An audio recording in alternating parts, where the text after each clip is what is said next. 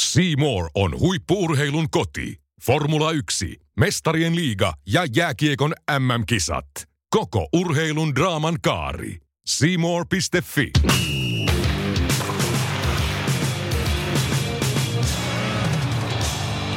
Hei kotimeisteri, blokkaajat, blokkaajat ja tubettajat ovat jo koluneet tämän jaksoideen läpi. Nyt on myös sporttimaistereiden vuoro tehdä Q&A-jakso. Selostamme lennosta kumparelaskua. Sorjonen kertoo yhden erikoisimmista loukkaantumisistaan urheilussa. Laaksonen paljastaa pahimmat mokansa. Näitä ja monia muita haasteita ja paljastuksia luvassa, kun meisterit vastaa yleisökysymyksiin. Ja tuttuun tapaan yhteistyössä Seemoren kanssa kälättävät Minä, Teppo Ilmari Laaksonen. ja minä, Julius Jalmari Sorjonen. Ja mehän olemme. Sporttimeisterit. kidding.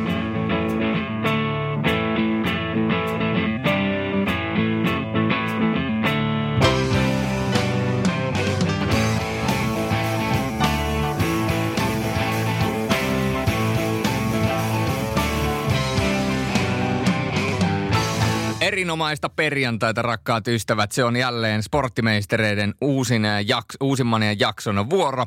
Ja tällä kertaa hypätään aihealueeseen, äh, jonka jokainen podcastaja, vloggaaja, YouTubettaja on todennäköisesti käynyt läpi.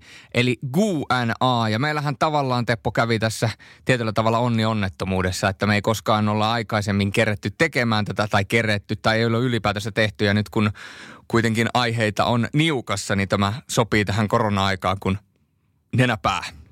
Joo, se sopii, sopii kuin käsidesi käsiin. Että tota, erittäin hyvä viime viikolla oli vähän, vähän kuitenkin, vaikka se tapa oli semmoinen, käsittelytapa oli ehkä semmoinen kuitenkin vähän viihteellinen, mutta silti vakava aihe, tuo koronaterapia, niin nyt ainakin on sitten hyvin tällainen, hyvin tällainen leikkimielinen jakso, voisiko näin sanoa. Aika, aika kevyttä tavaraa. Kevyttä tavaraa tulee ja meillä on noita kysymyksiä aika hyvin tullut ja me laitettiin ne sitten tuohon tietynlaiseen listaukseen ja luetaan näitä sitten tässä sitä mukaan, mitä niitä tuossa listauksessa on ja pähkäillään niihin sitten vastauksia. Mutta yksi, yksi jäi tuonne kirjoittamatta, otetaan se tähän alkuun, nimittäin Hämäläisen Arttu kysyi Twitterissä, kysyy meikältä, että paljon Sornen nostaa penkistä, niin mä heitän ensin pallon sulle. Paljon Laaksonen nostaa penkistä. Laaksonen nostaa ainoastaan törkeän kovaa palkkaa, se ei nosta mitään muuta. Ai, ai, ai, ai. Joo, no itse täytyy sanoa, että mä en nyt nosta sitäkään, koska tota, koska tota tulot, tulot lähti ainakin, tai noi työt loppu hetkeksi aikaa. Mutta tota, vastauksena Arttu Hämäläiselle, niin tehdään testi tuossa joskus, kun olkapää on taas siinä kunnossa. Mä en ole nimittäin penkkipunnerusta, sitä tässä nyt tarkoitetaan, että kuinka paljon nostaa penkkipunneruksessa. Varmaan ykköstä tai kakkosta tässä haetaan, eli maksimia. Niin mä en ole penkkiä tehnyt varmaan puolentoista vuoteen. Ja se johtuu siitä, että mulla on oikea takaolkapää rikki, niin mä joudun rintalihasliikkeet tekemään enemmän eristäville. Ja oikeastaan ainoa penkki, mitä mä pystyn tekemään jollain tavalla on vinopenkki käsipainoilla. Ja siinä mä oon käyttänyt jotain, onkohan mulla 30 vai 35, millä mä oon tehnyt. Niin siitä voi sitten laskea, ei, ei nyt varmaan ihan hirveästi. Ja mä en ole itse asiassa koskaan penkkipunneruksessa maksimia kokeillut, että varmaan olisi aika. Mutta heti kun tuo Sami, meikäläisen, äh, mikä hän on, hieroja ja hän myöskin pistelee neuloilla ja, ja hän on myöskin tuota jäsenkorjaaja. Niin tuota, heti kun saadaan tuo olkapää si- siihen malliin ja kuntosalit aukenee, niin testataan Arttu Hämäläiselle. Että Hämäläinen paljon... varokoi, joo. Joo, joo, mutta voi olla, että tämän koronan jälkeen niin ei nouse edes tanko. Paha alku, joo. Otetaanko lisää kysymyksiä tuohon? Niin tota, Anna tulla. Yksi, yksi tällainen hyvä kysymys, mikä meiltä kysyttiin. Ketä on teidän esikuvia selosta? Ja mä otas vuorotellen vaikka sanoa aina yksi, niin katsotaan tuleeko mihin päädytään. Mä, ekaksi mä laitoin tähän, että tota, Kyllösen Masa ehdottomasti, koska niin kuin muistat, puhuttiin nostalgian jaksossa, niin formuloista mulla lähti se koko homma liikkeelle. Ja, ja totta kai niin kuin kaikki tiedämme Matti Kyllösen, se tyyli on sellainen, että siihen on pakko lähteä mukaan. Hän on aivan valtavan latautunut aina jokaiseen tapahtumaan. Ja kyllä mä väitän, väitän näin, että ilman Matti Kyllöstä niin myöskin tämä Formula Huuma ei ole Suomessa noussut sellaiseksi tuossa 90-luvun lopulla ja 2000-luvun alkupuolellakin vielä, vielä sellaiseksi, mihin se niin kuin muodostui. Totta kai suomalaisten menestys se on myöskin yksi hyvin tärkeä osa siinä mukana, mutta myöskin se, että se selostus on ollut sellainen lähestyttävä ja mukaansa tempaava, niin mä väitän, väitän että Kyllösellä on ollut aika iso rooli siinä, että muun muassa Teppo on innostunut formuloista.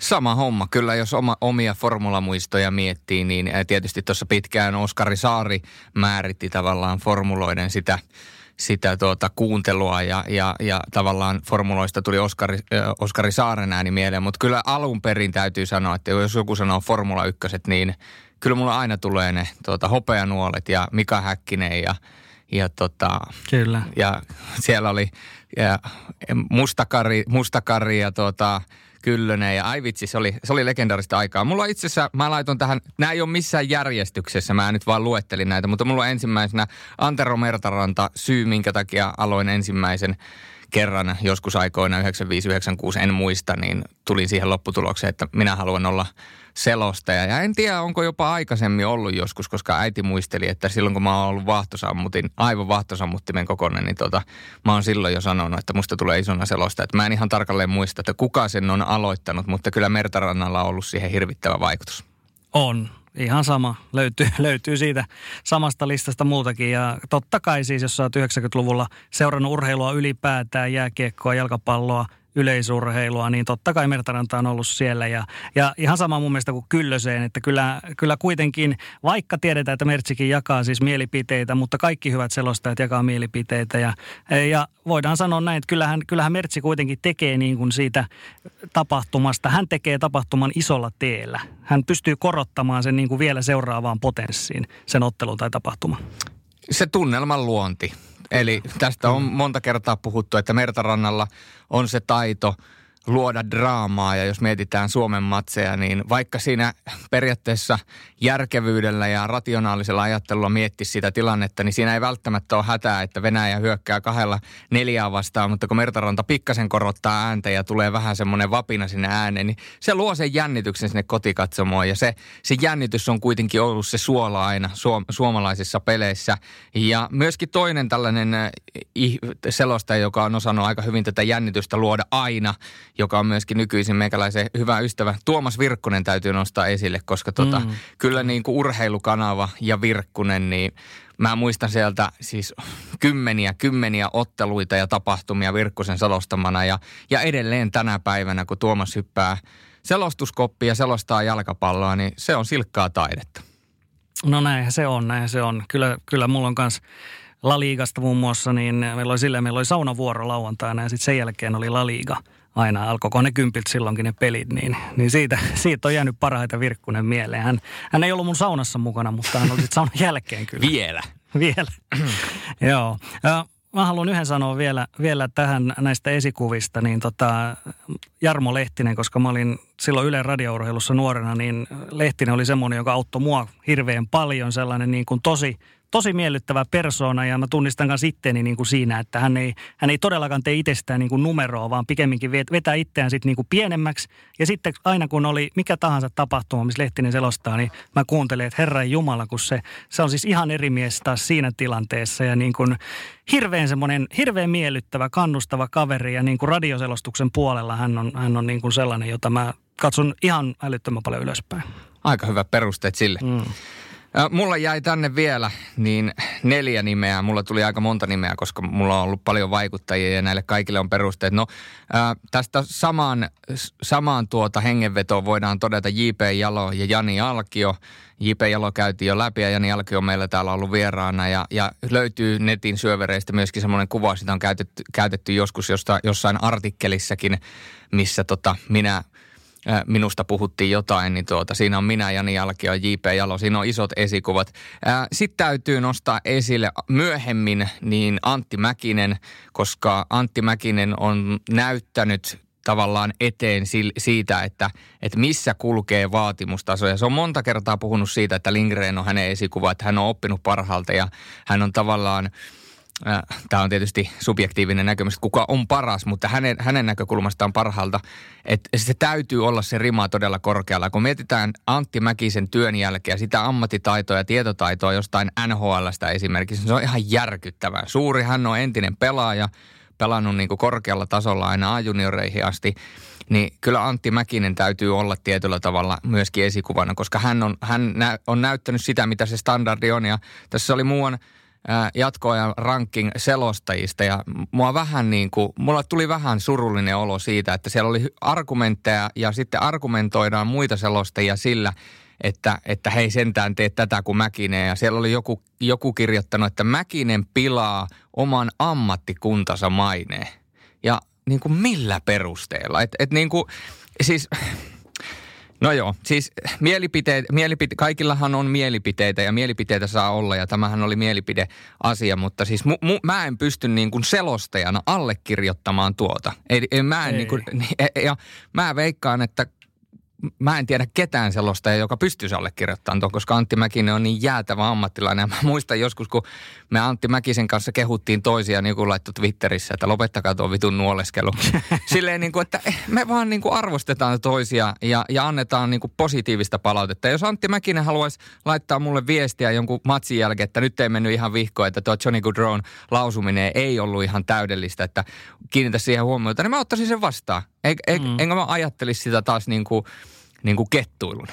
Kyllä. Mä, mä näen kanssa Antin osalta sen silleen, että hän on, hän on erilainen kuin moni muu selostaja, mutta hän on niin kuin, mä näkisin, että positiivisella tavalla erilainen. Hän ottaa aika paljon niin kuin katsojia myöskin mukaan siihen, niin kuin tiedetään, sosiaalinen media. Hänellä on myöskin oma podcast tietysti Kimanttia, joka muuten on, on mennyt nyt urheilukastin ohikin, koska urheilukast on tauolla. Hyvä poimia sitä sieltä myöskin. Niin tota, ää, ylipäätään niin siis kyllähän se niin on, että tällainen erilaisuus ja persoonallisuus, hänellä on persoonallinen tyyli, hänen oma persona tulee hyvin paljon esille myöskin, kun hän tekee lähetyksiä. Mä luulen, että se on se, mikä jakaa niitä mielipiteitä. Tähän on Mertsillä sama, Kyllösellä sama, hyvin monilla sama, että se heidän oma persona puskee sieltä myöskin, myöskin sitten aika paljon esiin. Ja se on sitten joillakin sellainen, sellainen niin kuin poisvetävä tekijä taas, mutta mua itseäni se ei, ei häiritse. Se on tietysti subjektiivinen näkemys, että, että jos joku on tätä mieltä, niin hän on sitä mieltä ja hän saa mm. olla sitä mieltä, että se on niin kuin jokaisen oma henkilökohtainen mielipide. Mä halusin vaan tehdä selväksi, että mä en, niin kuin, mä en pysty allekirjoittamaan. Ja sitten mun täytyy vielä yksi nimi nostaa ennen kuin mennään seuraavaan kysymykseen. Aika pitkä, pitkälle meni tätä samaa kysymystä, niin tota, tiivistetään loppuja. Mutta tota, Jari Hedman täytyy nostaa, koska tennis ja Jari Hedman, niin se on jotenkin mahtavaa katsoa huipputennistä ja sitten siellä alkaa se wow, mitä tennistä! Huha, hei ja rommia. Pullo on aivan huikea lyönti Rafa Nadalilta, joka pistää kämmen kulmaukseen. Wow! Niin, niin siis, en tiedä, saattoi olla kyllä ihan paska imitaatio, mutta Jari Hedman on niinku, no se oli tiivistettynä Jari Hedmania ne kaikki lentävät lauseet ja se, kun hän tuntee käytännössä joka ikisen kuka siellä tennistadionilla istuu, niin se on ihan sama vaikka siellä kuvattaisi siivoojaa, niin Jari Hedman tietää, Jari Hedman tietää hänen historian. Mutta sitten seuraavaan, äm, ikimuistosimmat ottelut, niin jos tiiviisti otetaan ikimuistosimmat ottelut, Teppo sä voit aloittaa. No tiiviisti, niin tota, tätä Twitterissäkin joskus kysytty. Mä sanoin sen ensimmäisen matsin, me puhuttiin nostalgia-jaksossa siinä Jokeri Tilves – 2005 se on ensimmäinen, mitä mä oon tehnyt. No sitten mä laitoin SHL-finaalit, koska finaalit on aina finaalit, niitä on olen kolme tehnyt, 17, 18, 19. Etenkin 2017, koska silloin mentiin seitsemänteen finaaliin ja se on tietysti sellainen niin kuin, sellainen niin kuin S jokaisen uralla. No sitten mä laitoin ensimmäinen valioliiga-selostus – 2016. Se oli Arsenal Newcastle ja se on tietysti, mä oon valioliigaa seurannut nuorena Jannona, niin se oli tietysti siinä mielessä hyvin erityinen, erityinen hetki, että pääsi sitä tekemään sitten myöskin. Mä muistan, mä olin, mä olin silloin oli talvi, mä olin hiihtohousussa ja pipoissa, pipossa siellä, siellä tota, just tulin sinne ja sitten oli Virkkunen tietysti tuli katsoa, kun hänellä oli edelleen peli, että aha, mikäs kaveri täältä tulee. Siellä, siellä joo. En tiedä, kuinka moni muu on tehnyt hiihtohousuissa valioliigaa. Veikkaan, että kovin moni britti ei ainakaan ole tehnyt hiihtohousuissa. ei, Silloin ei. oli talvi. No joo, silloin. Silloin oli talvi. No sitten oli tällainen ehkä vähän erikoisempi vielä – U18 M-finaali Suomi-USA, mikä oli 2015.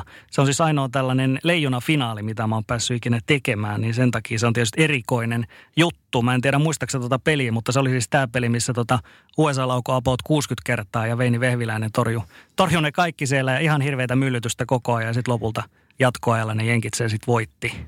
Voitti ton pelin. Joo, on mulla, on mulla jonkinnäköinen muistikuva tästä. On, Joo. on, on.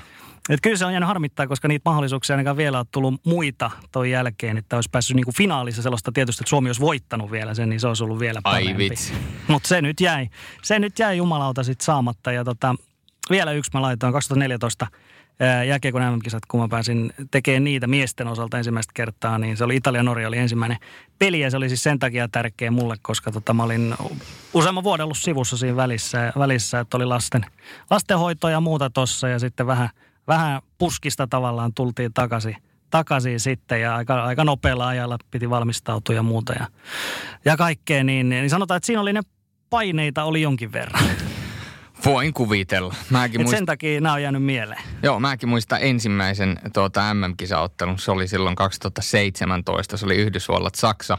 Oli se ensimmäinen ottelu. Mutta niistä samoista kisoista jäi Saksa-Latvia niin 2017 tuota, alkusarjan viimeinen ottelu, niin siitä, sen mä oon sanonut monta kertaa ja monessa eri paikassa, että se on jäänyt mulle mieleen. Ja siinä ratkaistiin niin kuin – jatkopaikka, että voittaja pääsi, jat, pääsi jatkoon ja se meni aina rankkareille, rankkareille asti ja voittaja puolivälieri ja loppujen lopuksi Frederik Tiffels saksalainen pieni väkkärähyökkää ratkaisi silloin rankkareista sen. Sitten tietysti mulla näitä finaali, finaalipelejä, niin on tietysti noin Futsal Cupin finaalit, mutta, mutta MLS Cupin finaali Väykän kanssa, niin se oli aika kova, kova nytten tällä kaudella. Sitten mulla on jäänyt SHLstä niin on jäänyt puolivälieristä mieleen 2017 Frölunda Skellefteå Game 7. Se oli jotenkin huikea sarja ja sitten vielä muistan vieläkin oikeistalaista Victor Ulofsson painaa kiekkoa etuyläreppuun, niin tuota, se on jäänyt mieleen. Sitten tuota, äh, tältä kaudelta äh, Liverpool Salzburg, se oli jotenkin huikea, että Liverpool johti sitä jo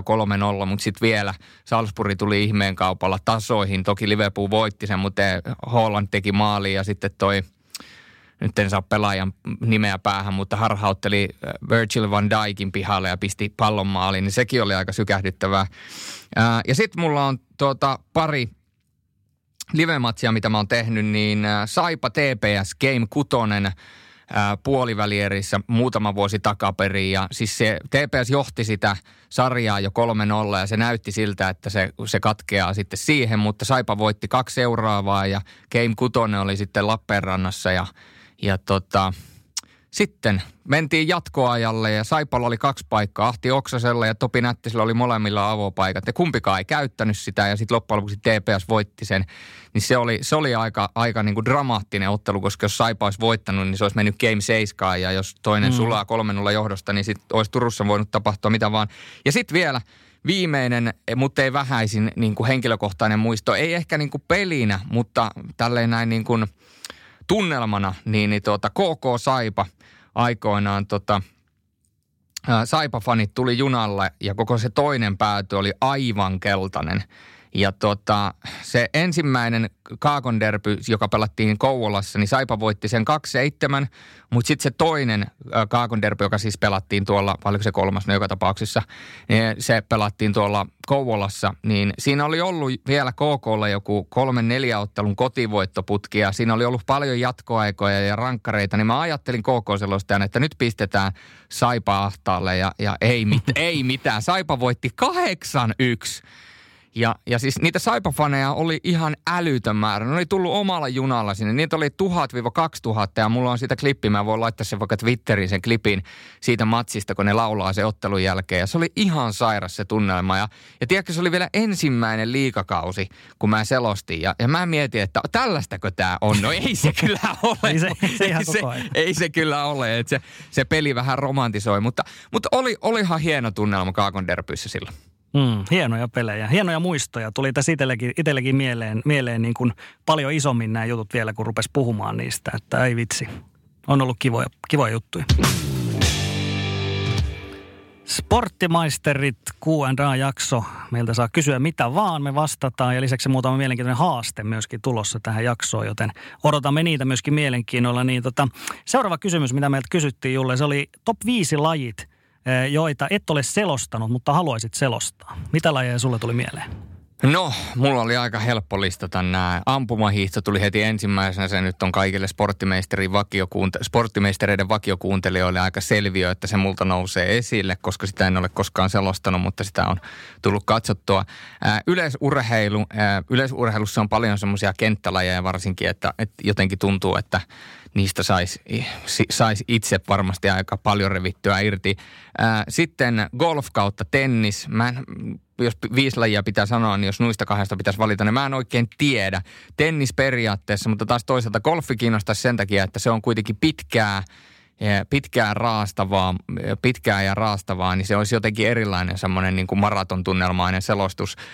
Sitten vähän erikoisempana lajina mietitään, jos puhtaasti olympialaisia, on siisti joskus olympialaisia päästä selostamaan, niin maahokkey olisi sellainen laji. Siinä, mä oon kuitenkin jääkiekko ja salibändimies, niin tuota, siinä on kuitenkin molempia vähän, vähän ja, ja tuota, siinä on paljon eri pal- pal- pallopelien lainalaisuuksia. Ja sitten telkkariin, niin salibändiä en ole koskaan selostanut. Radioon on, mutta telkkariin olisi kyllä siisti päästä salibändiä vetämään. Että tota, hmm. et sitä on tullut koko elämä pelattua ja, ja, ja seurattua ja tuota, ää, tota, myöskin, niin se olisi, se olisi aika, aika siistiä, että tota, muutama, muutama tuttu ja paras kaverikin pelaa tuolla ää, salibändi liikaa, niin, tuota, niin si- siinäkin olisi se aika mielenkiintoista selostaa oman parhaan kaverin pelejä. niin, toi, toi on ihan jokapäiväinen tilanne, että sä, että sä tosi hyvin tunnet, tunnet jonkun ihmisen, mm. kun sä selostat sitä peliä, niin kyllä. Se olisi yksi pelaaja, mistä ei tarvitsisi tehdä ollenkaan tausta.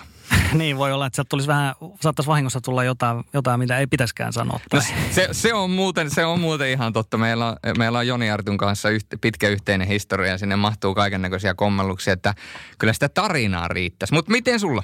No siis mä päädyin tällaiseen, no mä oon joskus puhunut ennenkin Formula 1, on mulla ollut semmoinen pitkäaikainen juttu, mitä ehkä joskus olisi hauska tehdä sitten tota muuta moottoriurheilua myöskin, mitä seuraa MotoGP – DTM, Le Mans, Indikaarit, kaikki nämä on, on tavallaan sitä samaa kategoriaa. No sitten toi salibändi kanssa, koska siis mä oon, mä oon pitkään miettinyt sitä, että se olisi, olisi hauska tehdä, koska mä oon, mä oon sitä itse pelannut ja siinä on, niin kuin sanoit, siinä on näitä samoja, samoja lainalaisuuksia kuin vaikka jääkiekossakin kuitenkin on. Ja sitten tota, hiihtolajit, hiihtolajeja mä oon seurannut paljon aikaisemmin. Ja sitten viides oli, mä olin vaikea keksiä. Mä, mä keksin tällaisen kuin käsipallo. Siis sehän on, sehän on, sehän on aika viihdyttävän näköistä, kun sä katot sitä. Niin tollainen tuli mieleen, käsipallo. Cox ja Dickenin välinen ottelu. Joo, nimenomaan juuri toi, toi ottelu, että kuinka monta kertaa pystyy sanoa Cox ja Dicken. Muuten ylipäätään näistä selostusasioista tuli semmoinen mieleen vaan, heitä ihan lyhyestään, että tuossa naisten liigassa mikä nyt jossain vaiheessa alkaa taas toi jalkapalloliiga, mikä nykyään on Subway kansallinen liiga. Ai niin. Mikä tarkoittaa naisten jalkapalloliiga. Siellä on siis kaksi joukkuetta. Yksi on PK35 ja sitten on PK35 Vantaa. Niin mä tuossa mietinkin yksi kerta, että mitä sitten kun nämä pelaa vastakkain ja sä menet selostaa sinne. Eli sulla on PK35, PK35 Vantaa, niillä on samanlaiset logot, niillä on todennäköisesti pelipaidat on vähän samantyyliset ja näin poispäin, niin ihan mielenkiintoinen homma, kuka semmoisen joskus selostaa. Sä oot yksiselitteisesti pulassa. Joo, tällaista. No hei, sitten mokia. Meiltä Ai kysyttiin, saaki. että kaikki tekevät mokia, niin mitkä on meidän isoimmat mokat – selostuksessa? Haluatko aloittaa? Ah, isoimpia mokia, tota noin. Ähm, no ensimmäisenä tulee mieleen joku tämmöinen ihan tyhmä, ää, hyvä, että tota, pelattiin joskus samassa, samassa jengissä salibändiä kuin Matti Nuutinen, niin tuota, ja samassa kaveriporukassa oltiin, niin selostin kalpan peliä ja Mikko Nuutinen oli siellä. Ja sanoin ihan siis oikein silleen niin kuin tuntella, että Matti Nuutinen. Ja vähän aikaa mietin siinä, että hetkonen, että nyt ei ole kyllä ihan oikein. Eikö Mikko Nuutinen, että ei ollut mun kaveri sentään kentällä. Sitten sit tuota, no, sit tulee mieleen Louhivaarasta. Puhuin joskus otteluista, vaikka piti puhua pisteistä. Ei, tai siis piti, niin, puhuin pisteistä, kun piti puhua, et, et, eikö mitä? Eikö siis niin, puhuin otteluista, vaikka piti puhua pisteistä. Ja kun mietitään, että Louhivaaralla on kuitenkin yli 700 ottelua ja pisteitä on vaan siihen suhteutettuna reilu 300, niin mä puhuin, se, mun piti puhua pisteistä, mutta mä sanoin sen pisteiden luvun, mutta mä puhuin otteluista. Ja, ja tuota, Tuomas Heikkilä sitten kokenut toimittaja tuli siihen mun viereen ja se tuli, mitä sä oikein hypisit? Kyllähän Louhivaaralla on enemmän otteluita kuin sitten mä, mitä mä sanon? Joo, se oli aika paha. Ja sitten sit, sit tulee mieleen, äh, että on joskus kertonut tarinan ja mä oon tavallaan sanonut väärän pelaajan. Mä oon, mä, mä oon puhunut jostain toisesta pelaajasta ja mä oon sanonut toisen niin. pelaajan nimeä. Ja sitten mä oon selittänyt sitä tarinaa siinä tietämättä, että mä oon puhunut ihan väärästä pelaajasta koko ajan. Tai mä oon sanonut väärän pelaajan nimeä ennen sitä tarinaa. Ja sitten myöskin ää, kerro tulee mieleen, Kato, onko mä tehnyt liikaa virheitä, kun tulee näin paljon tuota... Tuleeko vielä? Tulee tota... Äh, joo, itse asiassa kerran niin, tämä on kato jää mieleen hyvin, niin äh, Manun pelissä, niin Erik Bajini, mä sanoin sitä jotenkin Eric Bailiksi se ensimmäisen puolen. Ja jossain kohtaa mä aloin miettiä, että ei, tä, tässä joku ei täsmää tässä hommassa. Että tässä ei joku täsmää. Sitten mä aloin katsoa sitä nimilistä. Sitten että hetkonen, että Erik. Ja sitten mä avasin Twitterin ja satuin näkemään, niin siinä oli joku laittanut, että tämä selostaja on ihan kiskalle, että miten se oikein sanoo tuo Erik Bajin nimeä. Sitten mä tajusin, että ei heitto. No sitten nostettiin käsi pystyyn ja jatkettiin tota toisella, toisella puoliajalla niin oikealla nimellä. Mutta siinä nyt tulee, että on niitä tullut tehtyä noita virheitä. Ja kyllä joka kerta, kun tietää, että on virheen tehnyt, niin kyllä tulee aina semmoinen fiilis, että ei juma. Et, no, mutta niitä sattuu, niitä sattuu. Tuleehan niitä joo, siis varsinkin pieniä tulee niin kuin varmaan koko ajan. Niissä ei ole muuta vaihtoehtoa kuin, että ohi, eteenpäin vaan, että eihän niissä mitään. Mutta tota, no, mulla oli muutama, mitä mä tähän keksin. Yksi, se ei suoraan liity itse siihen selostukseen, siihen lähetykseen. Mä onnistunut yhden selostuslaitteen tuhoamaan.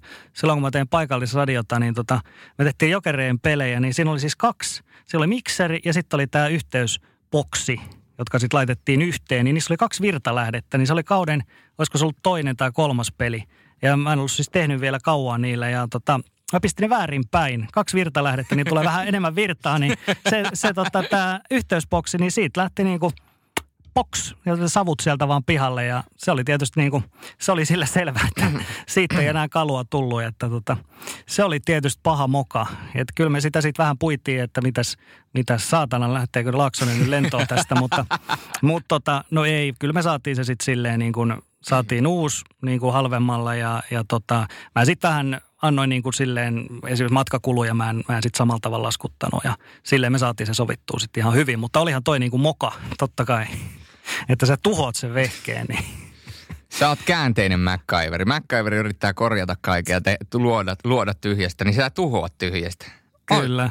Kyllä. No tota, sitten sellainen tuli mieleen sit selostuksen puolelta, niin 2006 taisi olla – nämä playoffit, kun oli Blues vastaan kärpät, niin siellä oli tämä Niklas Beckströmin loukkaantuminen, mikä oli yksi sen sarjan niin kuin kovimpia juttuja, mikä se lopulta myöskin ratkaisi. Eli kärppi, kärppiä maalivatti loukkaantui. Mutta siinä oli se tilanne, missä hän loukkaantui, niin tota, mä missasin sen. Siis mä näin sen kontaktia ja muuta, sitten siinä taisi tulla maali – ja sellaista. Ja sitten jossain kohtaa se vaihettiin, että Mika Pietilä tuli tilalle. Mä missasin kokonaan sen. No onneksi, onneksi mä kuulin sitten myöhemmin, että telkkarissa oli ihan sama juttu, ja teki oli missannut sen. Mutta siis ruotsinkielisen radion kaveri selosti sitä myös, niin hän tuli erätaulu sitten sanoi, että kai sä huomasit, että Mika Pietilä tuli tonne maaliin. Ja mä olin sitten muutaman kerran varmaan sanonut siinä jo Beckström sitä ja Beckström tätä, mutta siellä oli Mika Pietilä sen jälkeen. Ai olihan toisit semmoinen. Mutta siis mä oon semmoinen luonne, että mä haluan korjata. Sitten taas kun seuraava erä alkoi, niin mä heti alkuun korjasin sen, että okei, mä nyt en huomannut, huomannut tätä, että sori. ai ai. Äh, ei, ei lähdetä heittämään ketään bussin alle, mutta tuota, tiedän, tiedän yhden hyvän, voidaan sanoa ystävä, kollega, kollega jolle on käynyt vähän samanlainen, samanlainen mukaan. Niin tuota, et, kyllä noita sattuu, kyllä noita sattuu, mutta ei heitä tässä bussin alle ketään. No ei, ei ainakaan ne 14 vuoden jälkeen. Ei. Ihan pari, pari vielä laitan tuohon, eli kiekko ja pallo. Pentti Lindegrenin legendaarinen, ainakin tällä kaudella on sattunut sellainen, että mä oon tehnyt paljon kiekkopelejä ja sitten on ollut yhtäkkiä mestarin liiga, niin siellä on ollut kiekko, kiekko pallopelissä tai pallo kiekkopelissä. En nyt muista kummin päin se on mennyt, mutta, mutta kuitenkin. Eli, eli se tietysti kuulostaa vähän tyhmältä, kun, kun sä sanot jalkapalloottelussa, että kiekko on siellä, siellä tai siellä. Mutta noihan on sellaisia vaan, että huomaa, että ei ollut ihan, ihan niin kuin virkeänä, että vähän kahvia ja muuta, muuta sitten vähän enemmän, enemmän kehii. Ja sitten tota, futiksessa myöskin voi joskus käydä silleen, että maalivahdit, niillähän on erilaiset paidat kuin tota, kenttäpelaajilla. Ja jos sä et ole ihan varma, joskus voi olla, että leikataan sille tilanteeseen nopeasti, niin sitten maalivahti lähtee avaa peliä, niin sanotkin väärän maalivahdin. Mulla on ainakin käynyt tälleen. Koska sä et näe siitä suoraan, että kumpihan se nyt oli. Ja jos on vaikka ihan pelin alku, sä et ole päässyt vielä ihan sisään siihen, niin saattaa tulla tällainenkin moka. Mutta tällaisia kaikki niitä on. Sitten tietysti maalintekijät ja tällaiset, ne on aina, aina niitä. Tulee varmaan koko ajan, että sä et vaan näe kunnon kulmasta, että kuka se maalintekijä on. Se 2017 SHL-mestaruusmaali tietysti on sellainen, koska oli seitsemäs finaali ja sieltä tuli se maali ja sieltä tuli, se tuli kaukaa ja nopeasti ja sitten se on hirveä röykkiö päällä. Mä en oikeasti, siinä meni usein minuuttia ennen kuin mä sain selville, että se oli Simon Önerud, mutta siis ethän sä voi mitään tehdä tuollaisessa tilanteessa. Ei sieltä tullut hidastuksia eikä mitään, vaan, se, vaan näytettiin sitä yleistä kaaosta sen maalin jälkeen. Niin ja onneksi tuossa kyseisessä tilanteessa, niin sillä ei enää siinä kohtaa, sillä itse maalin tekijällä ole enää siinä kohtaa ei, merkitystä sillä ei, nimellä. Että, että... Mutta totta kai mä hain sitä siinä sitten pitkään, totta että kai. onko se Mikko Lehtonen, onko se Martin Törberg, no se on Simon Önerud. Kelle sankarin viitta? Kun, no kyllähän, kyllähän kaikki olisi pitänyt tietää, että jos joku nuista kolmesta maalin tekee, niin se on Simon Önerud. Maalintekijä Jumalan armosta. Se, sanotaanko näin, että ollaan joskus arvuteltu numerolla 11 pelaavia maalintekijöitä, niin, niin tota, niitä ei ihan hirvittävän usein löydä. Mm, ei, ei ole niin paljon kyllä, totta. Mutta Önerud on kyllä. sellainen. Mutta sitten, sulla oli yllätyshaaste. Sä, mulle tuli viestiä, että tota, sulla on jotain yllätyshaasteita ja, ja tota, mulle, mulle tota, esimerkiksi mulle, tota, katsokko ei osaa aina puhua, suunnattuja, niin mä sitten tein sulle jotain yllätyshaasteita. En tiedä, onko nämä yhtään vastaavia, mutta katsotaan. Otetaanko tähän väliin? Otetaan, otetaan. No niin, eli tota, tämä ei ollut itse asiassa multa, mutta nyt Julle, sulle tulee, sä oot liigatietäjä, niin nyt tulee kova. Eli Jokaisesta liigajengistä kysyttiin, että kuka oli runkosarjassa paras pistemies, eli kultainen kypärä niin sanotusti. Jos on tällaisia tapauksia, että siellä on pelaaja vaikka siirtynyt kesken kauden pois, niin niistä voidaan sitten neuvotella. Mutta mulla on tässä nämä oikeat vastaukset, niin mennään sieltä aakkosjärjestyksessä aika nopeeseen tahtiin, kun vaan saat nimiä, niin Helsingin IFK. Uh, katokko mulla tuota iskee tyhjää. Teemu Turunen. Oikein. HPK. HPK on kultainen kypärä. Öm, siellä oli Cody Kunik. Oikein. Ilves. Emeli Suomi. Oikein. Jukurit. Hetkonen. Oliko se ei se, no mä sanon Piitulainen, se on kyllä väärin. Se on oikein, jos otetaan huomioon, että Pereskokov lähti vielä Sveitsiin, niin kyllä, silloin se on Piitulainen. Okei. Okay. Eli, eli oikein oli sekin. Mm. Jyppi. No se on ehkä helppoa. En kyllä. Vai onko? En tiedä. Kuka oli Jypin kultakypärä? Ei mitään haju. Mä oon vastaan Mikko Kalta. Eikä siis. Ei, Julius Nätti. Kyllä. Sitten on Kalpa. Mm. Oi herra Jumala, mulle Kalvan peli ollut pitkä aika. Kuka oli Kalvan paras pistemies? Kai, ootapa. Pitäisi tulla niinku apteekin hyllyltä. En, ei tuu. Kai Kantola. Ei oo. Ei ole, Balas Sebok Eikö Balas Sebok, niin joo. onkin. Joo, sitten joo, Matti kyllä. Järvinen, Kai Kantola, joo. joo. No sitten KK. Hää, KK on paras pistemies. Hän oli Juha-Pekka Haate. Eikö Kim Strömperi? Kyllä, molemmat 50, mutta Strömperi enemmän maaleja, niin Kyllä. se menee tuohon. Herra Jumala, joo. Hyvä Tuli... korjaus, hyvä joo. korjaus. Ää, Oulun kärpät. Mm, kumpi se oli nyt? Oliko se Juha Lammikko vai Jesse Puli? Autapa nyt, kun mä mietin. Kyllä mä sanoin, että Juho Lammikko. Ää, Puljärvi 53, Lammikko 51. Ah, niin se meni lopussa ohi, joo. Näin se meni. Joo. No Lukko. Justin Danford. Yes, se oli oikein. Pelikans. Pelikans. Oi herra Jumala. Kukahan siellä oli lopussa? Siellä oli, meni niin pienellä pistemäärällä. Antti Tyrväinenkin lähti kesken kauden pois. Mä en kyllä, nyt on pakko sanoa, että pelikanssista mä en muista, siellä vaihtui porukka niin usein. Joo, loppuasti niin Björninen 28 Jaa, ja, ja Aaltonen oli tietysti 37, mutta lähti pois Joo. kesken kauden. No sitten Saipa. Saipassa paras pistemies oli Jaborski. Jees. Sport. Öö, hetkonen. Sportti. Mulla tulee vaan, no mä vastaan väärin, mutta mä vastaan kotikylän poika, Antti Erkijuntti. Mm, Valtteri Viljan. Eikö Valtteri Viljan? Niin olikin. Pakki, per, niin olikin. Pelasi ihan jäätävän kauden. Kyllä. 29, joo. Ja De Sousa oli tietysti 36, mutta joo. vielä Ruotsiin. Ja sitten Tappara. Tapparan paras pistemies hän oli Christian Kuusela. Kyllä. Vielä kaksi TPS. Mm, Lauri Pajuniemi. Kyllä. Ja sitten Poriasset. Ähm, Tyler, hetkonen. Tyler Spink. Ei, vaan se toinen. Eikö Tyson, eikö Tyson Spink? Joo, Tysoni teki 35, Tylori 32. Näin. Aika monta meni oikein. Aika, aika monta meni väärin enemmän. Ei se Mutta kaikki, enemmän, enemmän oikein kuin väärin. kaikkien, Eikö oi, kaikkien olisi pitänyt tulla niin apteekin, apteekin hyllyltä, mutta tota, mutta tämä on. Mm, mutta eikö se ollut ihan hauska? Oli, oli ihan hauska, mutta nyt, vo, nyt voitte nähdä, että tota, Sorjonen, Sorjosella ei ihan lähde. Vielä, täysin. Mutta tota, ähm, sitten mä sulle yllätyshaaste. Mä en kato tiennyt, minkälainen tämä on. Olisiko mun pitänyt tehdä samanlainen sulle? No en mä tiedä, mä en nyt kerkeä sitä tästä. En etsi- mä olisi SHLstä kaikkea sanonut mitenkään. en olisi saanut. Oh, no mutta tota, ähm, yllätyshaaste. Mä keksin tällaisen. MM-välierä 2011 jääkiekon MM-kisoissa Venäjää vastaan. Kaikkihan muistaa sen, että Mikael Granlund teki 1-0 maalin ilmaveivillä ja muistaa todennäköisesti sen ää, tuota, 3-0 maalin, joka oli se lätty sinne keskustaan. Olisiko ollut Jarkko Immoselle, näin mä muistelisin. Mutta ää, kuka teki sen 2-0 maalia? Mitä erikoista siinä maalissa on? Apua, aika paha. Tämä on aika paha. En mä tiedä ainakaan mitä erikoista siinä on, mutta siis noissa kisoissa niin mä sanon, että se voisi olla Mikko Koivu. Ei ollut Mikko Koivu. Tämä oli Jani Lajunen ja se erikoisuus tuli Okei. siitä, että se laukaus meni ohi. Jani Lajunen seurasi oman laukauksen ja se veti sieltä käytännössä maali, ma, niin kuin nollakulmasta kiekon sitten reppuun. Se oli semmoinen vähän erikoisempi maali. Ihan täysin unohtunut. Onko ne Jani Lainen teki finaalissakin maali? Eikö se ollut näin? Todennäköisesti. Oliko se Mika? Vai en, en nyt mene ihan joo, oiko joo, sieltä laidasta se rupeli, rupelikiekko, joka on fasti imassa ihan täydellisesti.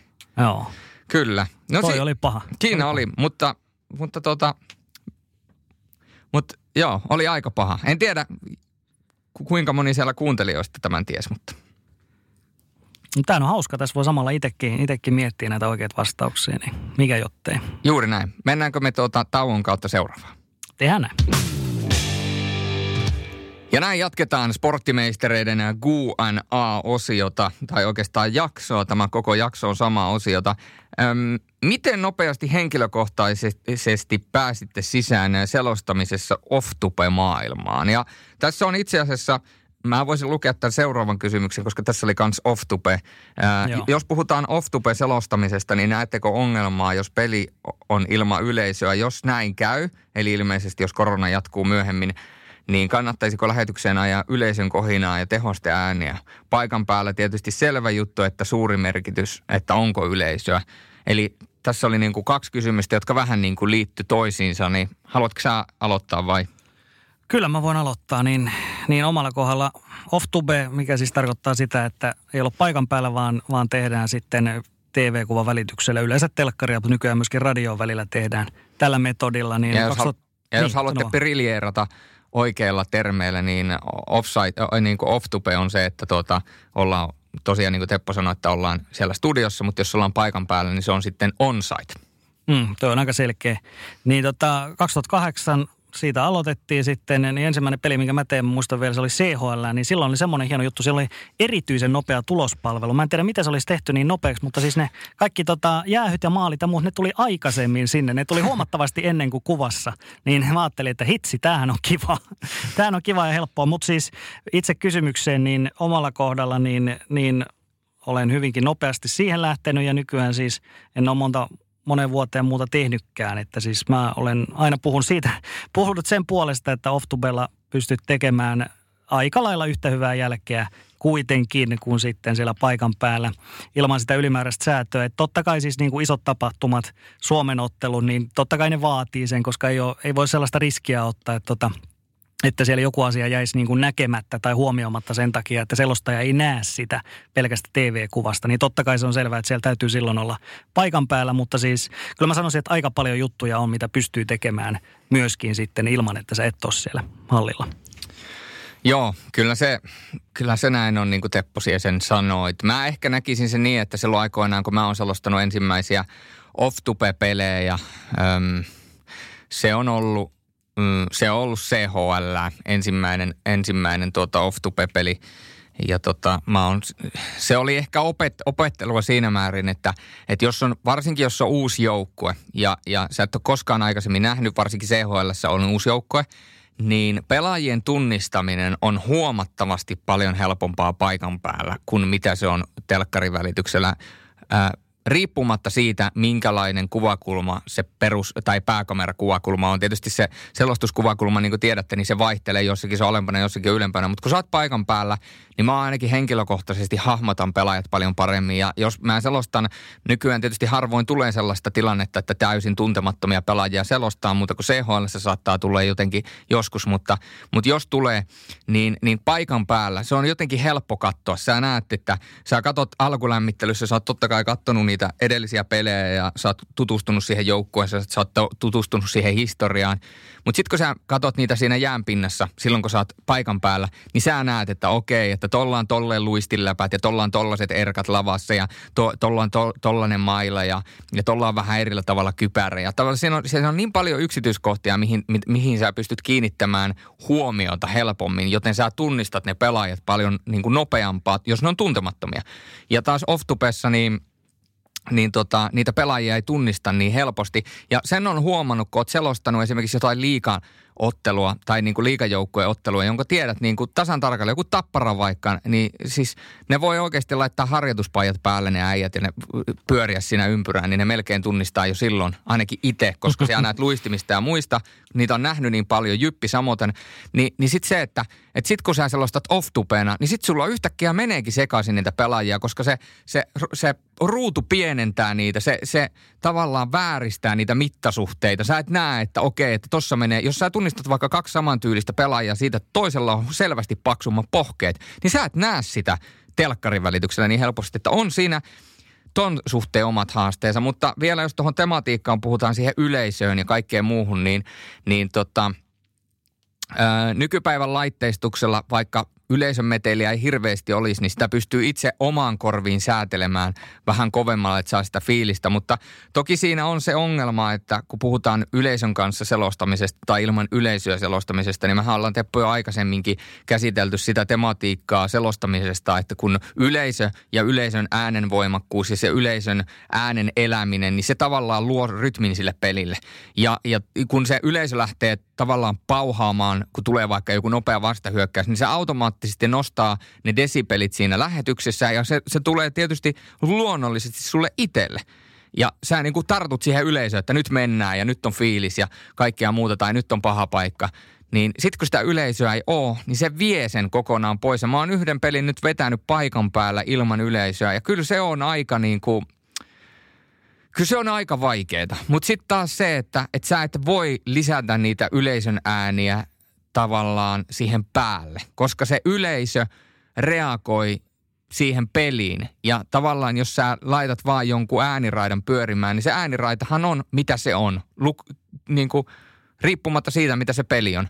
Että tavallaan kun se yleisön pitää, se yleisön ääni, ääni menee sen pelin mukana, se aaltoilee sen pelin mukana, niin sä et oikein voi – ellei keksitä jotain semmoista laitetta, joka jotenkin äh, niin kuin näkee sen pelin ja sitten se tekee sen mukaan, niin kuin joku robotti, joka tekee sen pelin vaihtelun mukaan, flow mukaan ne äänet, niin, niin ei sitä oikein voi päälle liimata, koska sitten se kuulostaa todella keinotekoiselta, että et niin se vain on, että jos ei yleisöä ole, niin sitten täytyy selostaa ilman yleisöä, koska toisaalta kyllähän me joskus selostetaan CHL-pelejä ja aina kun meni Turkuun selostaa viime kaudella, niin ei sielläkään sitä, no ei siellä sitä meteliä ole. No ei sitä et, oikein liikapeleissäkään ole. Niin. Turussa siis, joo. Niin. Mut siis et, ihan totta, kyllä. Et, et se on niinku, se on tota, se on tähän sanottavana, mutta mennään eteenpäin. Niin, mä voin ihan pieni juttu sanoa. Joo, eli tosiaan esimerkiksi Dohassa, kun oli nämä yleisurheilukisat, niin siellähän oli ilmeisesti, koska siellä oli hirveän vähän väkeä kanssa, niin siellähän tehtiin jotain tällaisia myöskin, että sitä ajettiin keinotekoisesti ilmeisesti jonkun verran ääntä, mutta, mutta silloin siellä kuitenkin oli jonkun verran yleisöä, niin pystyttiin tekemään tällainen illuusio, että siellä olisi oikeasti enemmän porukkaa pitämässä meteliä, mutta nyt kun siis tiedetään, että ei ole yleisöä ollenkaan, niin kaikkiaan huomaisi heti, että se on ihan feikki. Että tota, mun mielestä ainoa ratkaisu niin kuin äänimaailmallisesti, mitä tässä voisi kokeilla, jos pelataan nyt jatkossakin ilman yleisöä, niin, niin tota, enemmän sitten saataisiin siitä niin kuin pelaajien ääniä, pelaajien reaktioita. Sieltä tulee niin kuin sellaiset V, V ja muut sieltä tulee ja aidot niin kuin innostumiset niistä onnistumisista ja huudellaan kavereille ohjeita ja muuta tällaista. Ja myöskin valmentajilta niin kuin saatettaisiin saada mikitettyä vähän, vähän juttua, niin mä näkisin, että siinä voisi olla, että saataisiin tällaista äänimaailmaa sitten tilalle niin kauan kuin nyt ollaan tässä koronatilanteessa. Juuri näin. Eli kaukalo, esimerkiksi jääkiekossa, niin kaukalomikitykseen mm, huomattavasti mm, suurempi panostus, niin se, se, se toisi aika paljon. paljon lisäarvoa siihen tilanteeseen. No sitten, ää, tätä kysytään itse asiassa aika usein ää, multa myöskin ihan face to face. Onko jotain erityisiä rituaaleja ennen selostuksen alkua? Hmm. No mulla on ainakin, että mä sanoisin ehkä se on rituaali, mutta mä tietysti tykkään, että paperit ja muut on ojennuksessa. Mä oon hyvissä ajoin paikalla, kahvikuppi on tossa, kaikki on tossa. Ja sitten mulla on semmoinen, että mä en oikein, mä en oikein välitä niin kuin mä en välitä jutella ihmisten kanssa ennen, ennen sitä pelin alkua. Et toisilla on sellainen tapa, jotka on enemmän ekstrovertteja, he ehkä purkaa sitä latausta sille, että he niin kuin lämmittelee ja saa sitä omaa, niin kuin, he, tuo, he lämmittelee itsensä siihen tilaan. Mutta mä tykkään, että jos mä olla, saan olla niin kuin ihan rauhassa ennen kuin se peli alkaa, niin silloin mä oon parhaimmillaan. Senkö takia sä katot mua aina niin vihaisesti, kun mä ravaan siellä sun kopissa? Joo, just sen takia. just sen takia. se, se on ne ilme. Menehän siitä. Joo, ei mutta siis, siis itse, en mä tiedä onko se rituaali, mutta siis mua sinällään haittaa se, että mä pystyn niin kuin jatkamaan tai aloittamaan sen ihan milloin tahansa. Se ei ole siitä kiinni, mutta ää, mä oon introvertti. Mä tarvin, tarvin tota, ajatuksille aikaa. Voisiko se näin sanoa? Se on täysin päinvastainen kuin mulla. Mä oon taas ekstrovertti. Joo, niin tässä niin kuin nähdään, että kaksi täysin eri, eri tuota ajatusmaailmalla varustettua selostajaa, jotka kuitenkin on hyviä, hyviä ystäviä keskenään ja toivottavasti tekee yhtä laadukasta työtä. Niin mullahan on rituaaleja tässä tullut vuosien saatossa montakin että tota, aikoinaan mulla oli semmoinen rituaali, tai siis mä en tiedä onko se rituaali, mutta, mutta semmoinen pakkomielle, että mä aloitin aina selostuksen sanoilla no niin. Ja se aina lähti. No niin. No niin, erinomaista päivää. No niin, toinen erä on valmis alkaa. No niin, nyt ollaan valmiita. Siis tää oli se no niin. Ja sitten mulle kerran kuittaatiin tuolla maikkarilla, että sä sanot aina no niin. Ja että, että lähteekö tänään taas no niin. Sitten mä että oikeasti. Sitten mä aloin kuuntelemaan mun vanhoja selostuksia alkoi niinku raivostuttaa, että aina tuo sama, no niin. Niin siitä mä pääsin pois. Sitten kun mä reissaan paljon – niin Jyväskylän mennessä mä pysähdyn aina Jämsän portissa syömässä. Se on semmoinen rituaali liittyen siihen työpäivään. Sitten kun Sitillä tehdään töitä, varsinkin aina kun tehdään tuolla Jyväskylässä, niin mulla on semmoinen rituaali, että mä menen ensin alakertaa ha, tuota, aistimaan, tun, haistelemaan. No kyllä sinne alakertaan voi mennä haistelemaankin, kun sinne puukoppikäytävään mennään, niin siellä on semmoinen kevyt hientuoksu. Mutta aistimaan sitä tunnelmaa, juttelemaan porukan kanssa. Sitten mennään takaisin yläkertaan ja meidän studioisena Joni Pakarisen kanssa vedetään aina siinä yhdessä kahvit ja leivät ja kaikki muut. Ja sitten lähdetään al- alakertaa alkujuonnolla, että se on semmoinen, mikä tehdään aina. Ja sitten mulla on niin kuin omia henkilökohtaisia rituaaleja. Ja Teppokin aina välillä on kuullut näitä mun äänenavauksia tässä, kun tehdään podcastia. Että mulla on semmoinen tapa, että mä vedän aina ton Mä en tiedä, onko se Suomen pisin sana, tämä epäjärjestelmällistyttämättömyydellään säänkäänköhän, niin sitä mä hoin ja rytmittelen sitä erillä tavalla. Ja sitten on Cheekin ää, se me ollaan ne part kakkonen biisistä, se räppi, sen vähästä väsähdä tänäkään jämädä, äläkä säkä hädästä, vähästä kärrä jätävä nälkä räpätä läpällä, läppärä läppää säätä ja vääntää pätäkä käpälästä äkkää, äpärät ja känässä vähästä älähtää meitsi määrää, nää räpät hämärää jättä. Niin tämän saatan vetää hidaammin, nopeammin, kielen kannat auki. Ja sitten kiitoksia Olli Eroselle, niin hän opetti minut joskus L-teaninin pariin, ja on tämmöinen luonnontuotevalmiste, joka tuota, parantaa kognitiivisia kykyjä ja yhdessä kofeiinin kanssa se parantaa keskittymiskykyä. Ja Nokolla on tämmöinen fokus, missä on sitä. Se on itse asiassa otettu se kyltti siitä tai semmoinen niin kuin plakaatti pois siitä tölkistä, missä lukee se L-teaniini, että se on nykyään vaan vihreä TUT. Että mä en tiedä, että onko se otettu sen takia pois, että se pelottaa ihmisiä, mutta siinä edelleen on sitä. Tai sitten voi ostaa ihan L-teaniinia tuolta...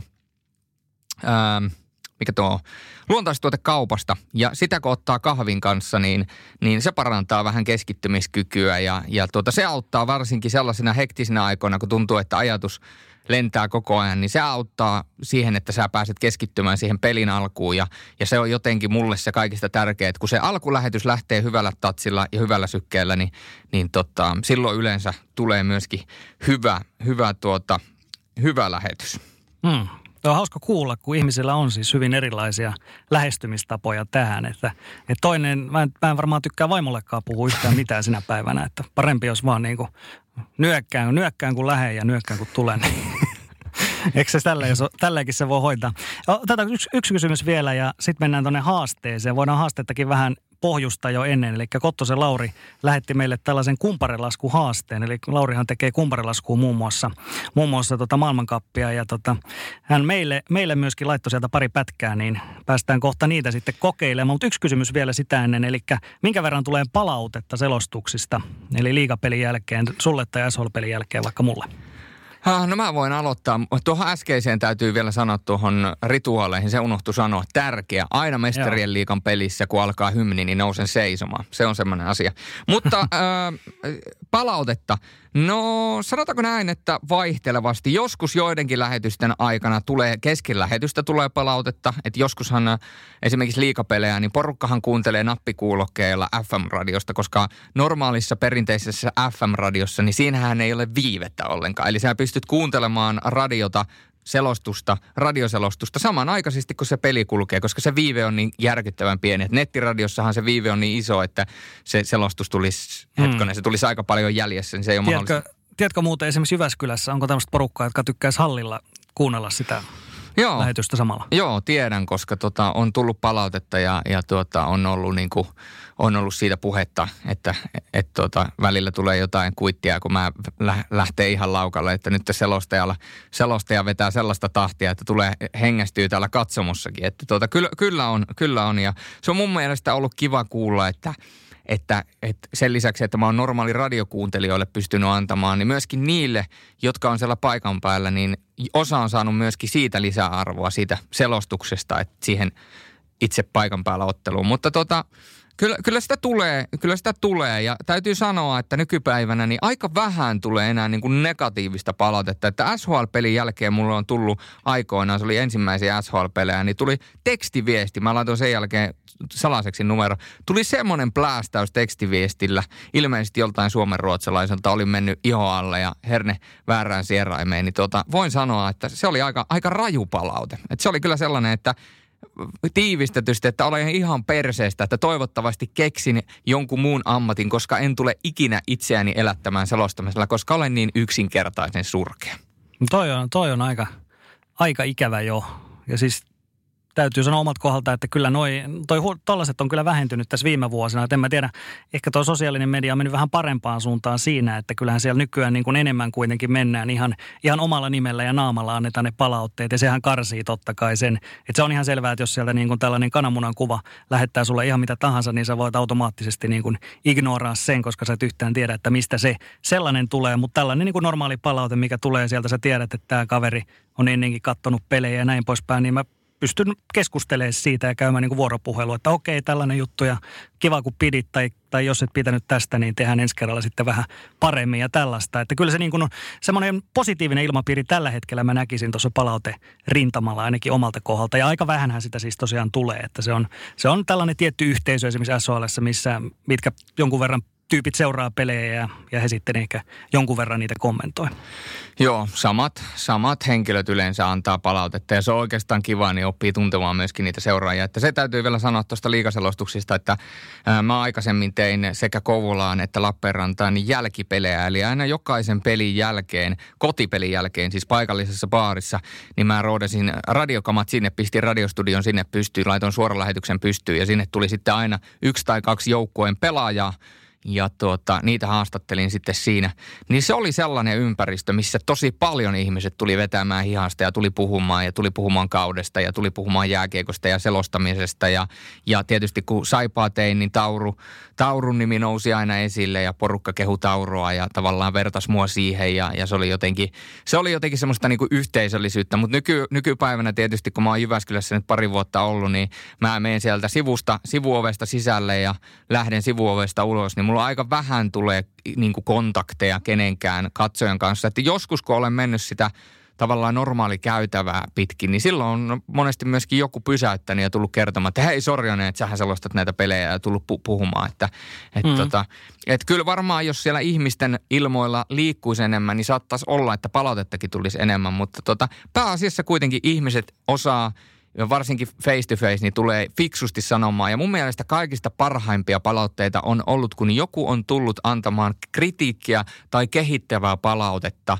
niin face to face, niin se on mun mielestä sellainen, joka niin kuin aina nousee niin kuin hattu päästä, että hei, hieno asia. Että ei selän takana jauhomista, ei mistään nimimerkin takaa huutelua, vaan rehellisesti face to face, kun on siihen mahdollisuus, niin uskaltaa tulla sanomaan, että hei, että olen huomannut tämän. Ja mä oon silleen, että okei, että otetaan tämä asia huomioon ja koitetaan parantaa. Että se on mun Totta mielestä kai, niin kuin joo. sitä. Mutta mennäänkö me siihen haasteeseen? Joo, haastetta tulee, eli tota, kumparin laskua. Me ollaan tasa-arvoisia tässä, eli me haluttiin tietysti miesten ja naisten noin voittolaskut. Niin miten me Julle jaetaan nämä? Sano mulle, äh, sano mulle E vai G? G.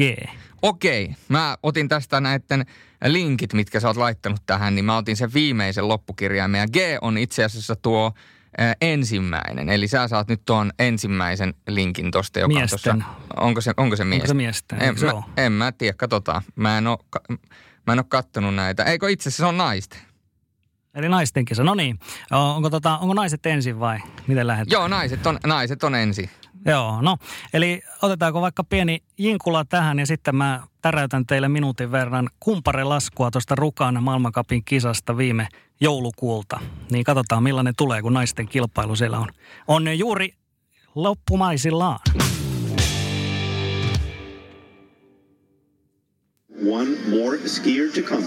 Näin ollaan sitten maailmankap-tunnelmissa Kuusamon äh, Rukatunturin rinteillä. Otellaan tässä hetken kuluttua sitten freestyle-maailmankappia naisten osalta. Viimeinen laskija se on Perin Lafont, ranskalainen savenvalan taakin harrastava. Hieno tulee sieltä tuollainen oikein hieno takaperin kopterityylinen hyppy. Siellä mennään, kun Janne Lahtelan polvet aikanaan vilkkuvat tuossa kumpareikossa vasen oikea. Erittäin hyvällä tyylillä mennään, kun tullaan tuonne kohta sitten kakkoshyppyriin. Siitä lähdetään ylös. Ai, kun vetää hienosti. Erittäin tyylikäs tuollainen vasemmanpuoleinen flippi. Ja näin on Perilla Font sitten ranskalainen 23-vuotias tuolta alun perin Dijonin seudulta kotoisin oleva nainen maalissa. Ja nyt saadaan sieltä vielä loppupisteet. 82-72. Ja se on näin. Maailmankapin voitto menee Ranskaan. Kallian kukko laulaa jälleen. Servitude, Aika kova. Tällaista tuli nyt tällä kertaa. Onko sä harjoitellut? Eh, En oo, mä oon siis kerran kattonut tämän lävitte, mutta tota, tämä minkä Kottonen antoi siis tässä meille tehtäväksi, että tähän ei saanut valmistautua millään tavalla muuta kuin tosiaan se, että me on katsottu nämä katsottu nämä lyhyesti lävitte, niin kaikki noi niin sanotut faktatiedot ja nippelitiedot, mitä tuossa tuli, niin keksin ne tässä niin kuin lennosta, että siis mikään näistä ei, ei pitänyt siis paikkaansa. Ainoastaan se, että hänen nimi oli Perinilla Font ja hän on ranskalainen ja tämä oli Rukan kilpailu, mutta mikä muu ei pitänyt paikkaansa, että mä heitin ne tosta sitten vaan lonkalta. Okei, no tää on hyvä, sä avasit pelin, niin mäkin, mäkin, voin, heittää, mäkin voin heittää tähän väriä. Mutta mun täytyy itse asiassa sanoa, että, että tota, me testattiin tätä, että me saadaan tämä synkattua, koska Teppo joutuu laittamaan tuolta Helsingin päästä päälle sen klipin, ja mä laitan täältä samaan aikaan, että me saadaan ääni synkkaa mun kanssa, niin mä ehdin vähän aikaa nähdä nimenomaan nais, naisten siitä pätkästä, mutta mun on pakko sanoa, että mä en, mä en tiedä edes kuka tuolla miehissä laskee, laskee nyt, että tota, Joo, Et en tot- tiedä miltä, miltä toi kuulosti, mutta siis ehkä semmoinen tuli mieleen tosta, että jos mä nyt en olisi kertonut näitä asioita jälkikäteen, niin olisiko tuossa jollekin voinut tulla semmoinen käsitys, että nämä oli ihan oikeita tietoja. Mä luulen, että olisi voinut. Joo, mm. itse asiassa se, se oli mun mielestä hauskaa, koska sen takia mulle tuli, kun sä aloit heittämään sitä nippelitietoa sinne ja heitit tavallaan niin kuin värikynää siihen, niin se kuulosti vaan siltä, että, että kun, kun sen sanoo tuolla selostusäänellä ja sun tyylillä ja siinä on kuitenkin semmoinen tietynlainen intonaatio, niin se kuulostaa siltä, että no ei, tää on ihan normaali päivä. Että hei, mä oon Teppo Laaksonen, mä oon tässä selostanut kumparilaskua viimeiset 17 vuotta. Ja, ja mun mielestä oli hienonta se, että mä testasin nyt silleen, että mä en katsonut ollenkaan sitä sun klippiä. Eli Joo. mä kuuntelin vaan sitä, koska mä halusin saada sen ajatuksen siitä, koska kuuntelijathan ei näe tätä klippiä. Totta. Niin, niin oli kyllä niin kuin, toimi radioselostuksena erittäin hyvin, että siinä oli se tunnelma ja, ja, ja fiilis ja, ja ennen kaikkea niin tota, nä, tavallaan ties, että mitä siinä niin kuin tulee tapahtumaan. Ja mä haluan tässä vaiheessa pyytää kaikilta kumparilaskuasiantuntijoilta anteeksi, koska nyt kun mä lähden vetämään tätä omaa, niin mä, mä tulen vetämään kanssa tämän omalla tyylillä. Mulla terminologia, kaikki terminologia, mikä liittyy freestyle niin, niin liittyy lumilautailuun ja skeittaukseen. Skeitta, mä skeittasin nuorena poikana paljon, niin saattaa tulla ihan sijaan saksaa niin kuin skeittitermejä ja tota, lumilautailutermejä, mutta eihän se haittaa. Sehän, sehän tästä niin kuin tekee hauskaa. No just se, näin, näin se on. Että, Katsotaan, miten, että, ne, hei, miten muuten skeittailu ja lumilautalun termit sopii tähän. Katsotaan. Joo, ja sehän on silleen, että monethan harrastaa niin kuin monet tekee molempia, mm. niin siellä on samojakin termejä, mutta nyt ollaan tosiaan kumparilaskumaailmassa, niin katsotaan. Ai, mutta täytyy Teppo taputtaa käsiä. Oli kyllä häm, hämmentävän kova suoritus. Mulla sanoi, että nyt tuli kyllä paineita. No ei mitään. Meillä, nauhoit, meillä muuten loppu, taisi nau, aika loppua tässä. Ai niin. Joo, mulla on parkki aika loppu. Joo, ei muuta. Hei, kiitoksia kaikille. Sporttimeistereiden viimeinen jakso oli tänään, niin tota... Joo. Joo, Ota, mutta hei. Otetaan. Yes, pieni jinkku tähän ja sitten Sorjonen kertoo, mitä käy Rukan miesten kisassa. Ja näin meistereiden Q&A-jakso jatkuu. Ja nyt on sitten meikäläisen vuoro selostaa kumperilaskua. Ja tämä alku saattaa vähän kangerella. Me yritetään nimittäin laittaa sillä tavalla, että tulee samaan aikaisesti sekä mun klippi täältä pyörimään, että Tepolla se klippi sieltä, ääniklippi sieltä Helsingistä. Niin Teppo, oletko valmis? Joo, kyllä. Yksi, kaksi, kolme, nyt. Next skier from Canada, Michael Kingsbury. Ja näin on uh, Michael Kingsbury valmiina. Edmontonin mies lähtee kohta liikenteeseen uh, ja siitä lähtee. Ja erittäin hyvänä lähdön saa aikaiseksi. Alkuun vähän kangertelee flow ja sen jälkeen korkilla kyllä tyylikäs alastulo. Ländäys aivan täydellinen ja pääsee saman tien loistavan rytmiin. Tulee erittäin kovaa tuohon toiselle hyppyrille. Vähän hidastuu rytmi tuossa ennen hyppyriä sen jälkeen uudestaan ja jälleen kyllä tulee sellaista volttia ja korkkia, ettei mitään järkeä. Ja Michael Kingsbury painaa ja painaa kyllä sellaiset pisteet taululle, että tässä ei jää kyllä muille kuin ainoastaan hopeaa jakoon. Ja täytyy kyllä sanoa, että ennen kaikkea nuiden korkkien jälkeen alastulot ja ländäykset oli todella smoothia. Ja kun tuo rytmi ja flow säilyy vielä koko jakson ja laskun ajan, niin ei tässä ole voittajasta epäselvyyttä. Näin. Miltäs tuntui, Sorjonen tuo kumparilasku? Öö, vaikealta, koska tota, öö, Mä oon tosi huono laskeskelemaan, että onko, onko korkki, korkki kolmonen, korkki, nel, korkki vitonen, korkki seiska, korkki ysi. Niin tota, mä oon tosi huono laskemaan, niin yritin tuossa niinku mukaan laskeskella päässäni, että minkälaisia temppuja se teki ja sanoa, sen, äh, sanoa sitten, että olisi mennyt edes lähelle, mutta ei hei mitään jakoa, että täytyisi vähän katsoa enemmän. Mutta hauskaa. Ja, mm. ja ehkä vähän niin kuin itsellä huomasin sen, että kun ensimmäistä kertaa selosti kumparilaskua, niin olisi vähän voinut rytmiä hidastaa, että ei olisi tarvinnut ihan niin lentoon lähteä tuo saman tien. Itsellä tuli ehkä semmoinen fiilis. Mutta, mutta tuli jotenkin semmoinen niin kuin finaalifiilis itselläkin tuota selostaessa, että ihan, ihan hauska.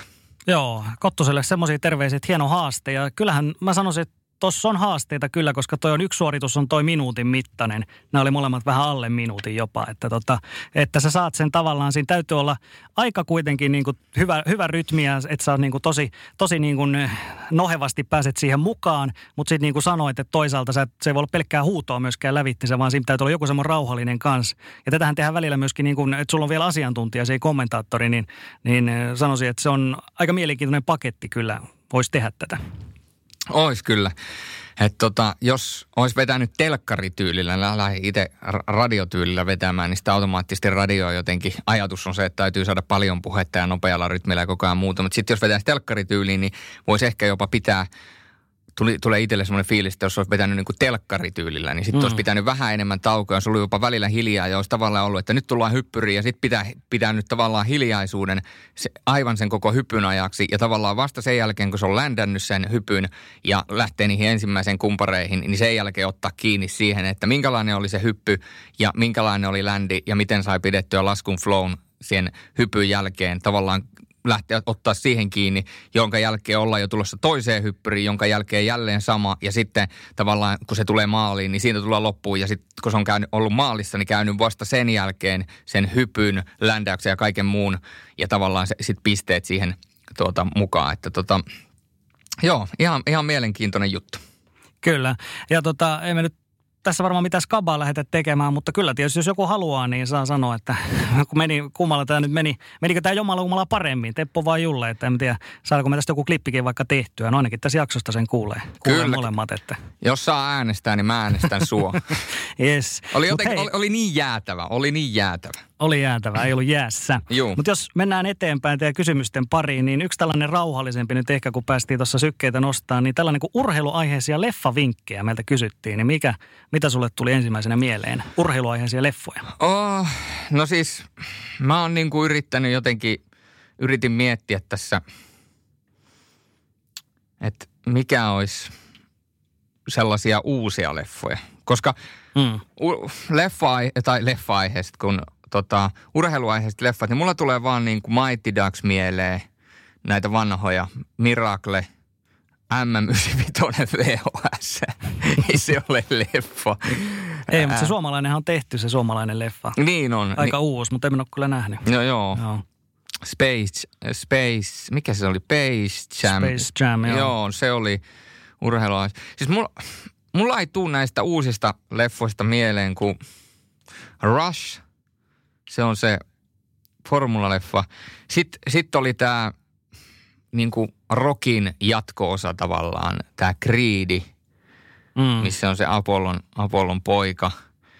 Et tota, hei, toi, toi, sanopas nyt, se on se aivotärähdyselokuva, missä on tämä Will Smith, tämä, sanoppa nyt. Conclusion, eikö Confusion, eikö mikä se on? Miten se aivotärähdys No, sanotaan joo, englanniksi? joo, joo, mut se- Confusion, onko se? Joo. Todennäköisesti joo. Niin se, se on hyvä. Siinä on, siinä on mun niinku leffat, mitä äkkiseltään tulee mieleen. Mä tajusin, että mulla on kaikki aika vanhoja, mutta tota, en tiedä haittaako se. Mutta yksi siis tällainen, mä en tiedä amerikkalaiset futikset mitään, mutta tämä Any Given Sunday, mikä tuli mainittua tuolla Twitterin puolellakin, joku sen nosti heti esiin, missä on siis Al Pacino on, on pääosassa, hän on tällainen kokenut jenkkifudisvalmentaja ja siinä on tietysti tätä joukkueen menestystä sinne kohti sitten kauden loppua ja siinä on siis paljon muutakin tapahtuu kuin pelkästään ne pelit, mutta se on siis sellainen, sellainen, minkä on katsonut hyvin monta kertaa. Ja nimenomaan, että ei ole laji-ihminen, mutta silti saa siitä niin kuin paljon irti, niin, niin totta kai mä oon nyt katsonut kaikki alpasidot muutenkin, että, että se, se vaikutti siihen myöskin. No sitten tota, Coach Carter, joka on tämmöinen Samuel L. Jackson-leffa, missä hän esittää tällaista koripallovalmentajaa. Ja hän teki siis, käsittääkseni perustuu tosi tapahtumiin, eli se on siis todella hyvin menestyvä tällainen opiskelijoiden joukkue, onko siis yliopistojoukkue. Ja sitten tämä Coach Carter tekee tällaisen päätöksen, että pelit menee hyvin, mutta pojat ei pärjää koulussa, niin hän sitten tekee näin, että nyt, nyt pelit loppuu ja te ette pelaa niin kauan, kuin koulumenestystä alkaa tulla. Ja sitten koko se yhteisö tietysti, koska siellä on menty urheilukeskeisesti tietysti tai joku tämmöinen vähän pienempi paikka, niin kaikki kääntyy tietysti tätä Carteria vastaan, että jumalauta, pojat pelaa, ihan sama mitä sen koulun käy. Niin tota, siinä tulee aika mielenkiintoinen jännite sitten. Laittakaa ylös. Laittakaa ylös. Vielä tuli pari, pari tällainen League of Their Own, joka on niin kuin, kertoo naisten baseballista. Eli toisen maailmansodan aikaan, kun miehet oli maailmansodassa, niin tota, pelattiin naisten baseball-liigaa, joka oli tietysti hurjan suosittu, koska ei ollut juuri mitään muuta urheilua siihen aikaan. Niin tota, ää, siinä on Tom Hanks on pääosassa tämmöinen alkoholisoitunut kaveri, joka tulee sitten tämän naisjoukkueen valmentajaksi. Siellä on Gina Davis ja Madonna on muun muassa näitä pelaajia, niin se on myös hieno tällainen aika, aikakuvaus, joka mun piti nostaa tuohon esiin. Ja tota, myöskin 90-luvun alkupuolella tämmöinen kuin Sudden Death, joka on Jean-Claude Van Dammen toimintapätkä. En tiedä, oletko nähnyt tällaista. En, en ole tainnut. Se on tota, menee, sijoittuu Stanley Cupin finaaleihin. Mä luulen, että tämä voisi kiinnostaa sua. Eli siellä on Pittsburghin ja Chicagon väliset finaalit ja sitten tota, terroristit kaappaa sen hallin ja uhkaa räjäyttää sen, ellei ne saa jotain miljardeja sitten. Ja sitten tämä Jean-Claude Van Damme on tällainen niin kuin hahmo, joka lähtee sitten vähän Bruce Willis-tyylisesti pelastamaan koko hommaa. Vähemmän yllättäen tämä herra tappelee. Hän, hän joutuu sitten tappelemaan siinä ja tappaa aika monta kaveria siinä matkalla, mutta onnistuu lopulta. Ja ne omat lapset on siellä tietysti myöskin näiden panttivankien joukossa, että se tuo siihen se erityislatauksen. Siinä on oikeita pelaajakin, muun muassa joitakin esiintyy sitten rooleissa. Ja vielä yhden nostan, tämmöinen kuin Sommeren 92 tanskalainen elokuva tuosta Tanskan ihmeistä jalkapallon EM-kulta 92. He pääsivät sinne alun perin takaportin kautta, jos päässyt kisoihin, mutta kun Jugoslavia, Jugoslavissa alkoi sota, niin he pääsivät kisoihin ja sitten kerrotaan siitä, että miten yhtäkkiä tällainen joukko, jossa pelaajat jo kesälomalla, niin voittaa sitten koko kisat. Ensimmäistä ja ainoata kertaa Tanska voittaa. Ja sitten siinä on tietysti Rickard Möller Nielsen, joka oli valmentaja, niin hän on siinä se pää- ja keskushahmo, jonka kautta sitten seurataan. Mutta totta kai myöskin nämä tunnetut pelaajat tulee siinä sitten hyvin esille. Tuleeko sulla äkkiseltään mieleen myöskin jotain ihan vaikka leffoja, jotka ei ole urheiluaiheisia? Tähän samaan hengen. Tuli vaan mieleen, että onko joku, jotain leffoja, jotka on noussut ylitse muiden? Äh, mulla on varmaan Apollo 13, missä on Tom Hanks on myöskin Joo. pääosassa. Mä oon katsonut sen sata kertaa ehkä, mutta se liittyy varmaan siihen, että se ensimmäinen, ensimmäinen kerta on jäänyt niin hyvin mieleen, mutta siihen on ollut hauska palata sitten myöskin sen jälkeen. On hyvä elokuva, ehdottomasti. Tätä Ron Howard-filmi. Se on, se on erinomainen leffa. Mä oon aina leffoissa rakastanut sellaista, että mua kusetetaan oikein kunnolla. Eli se leffan täytyy olla sellainen, että sä et oikein, sä et oikein tiedä, mitä siinä tapahtuu. Ja sitten loppujen lopuksi niin kuin se aivan siinä leffan lopussa tulee semmoinen, että what?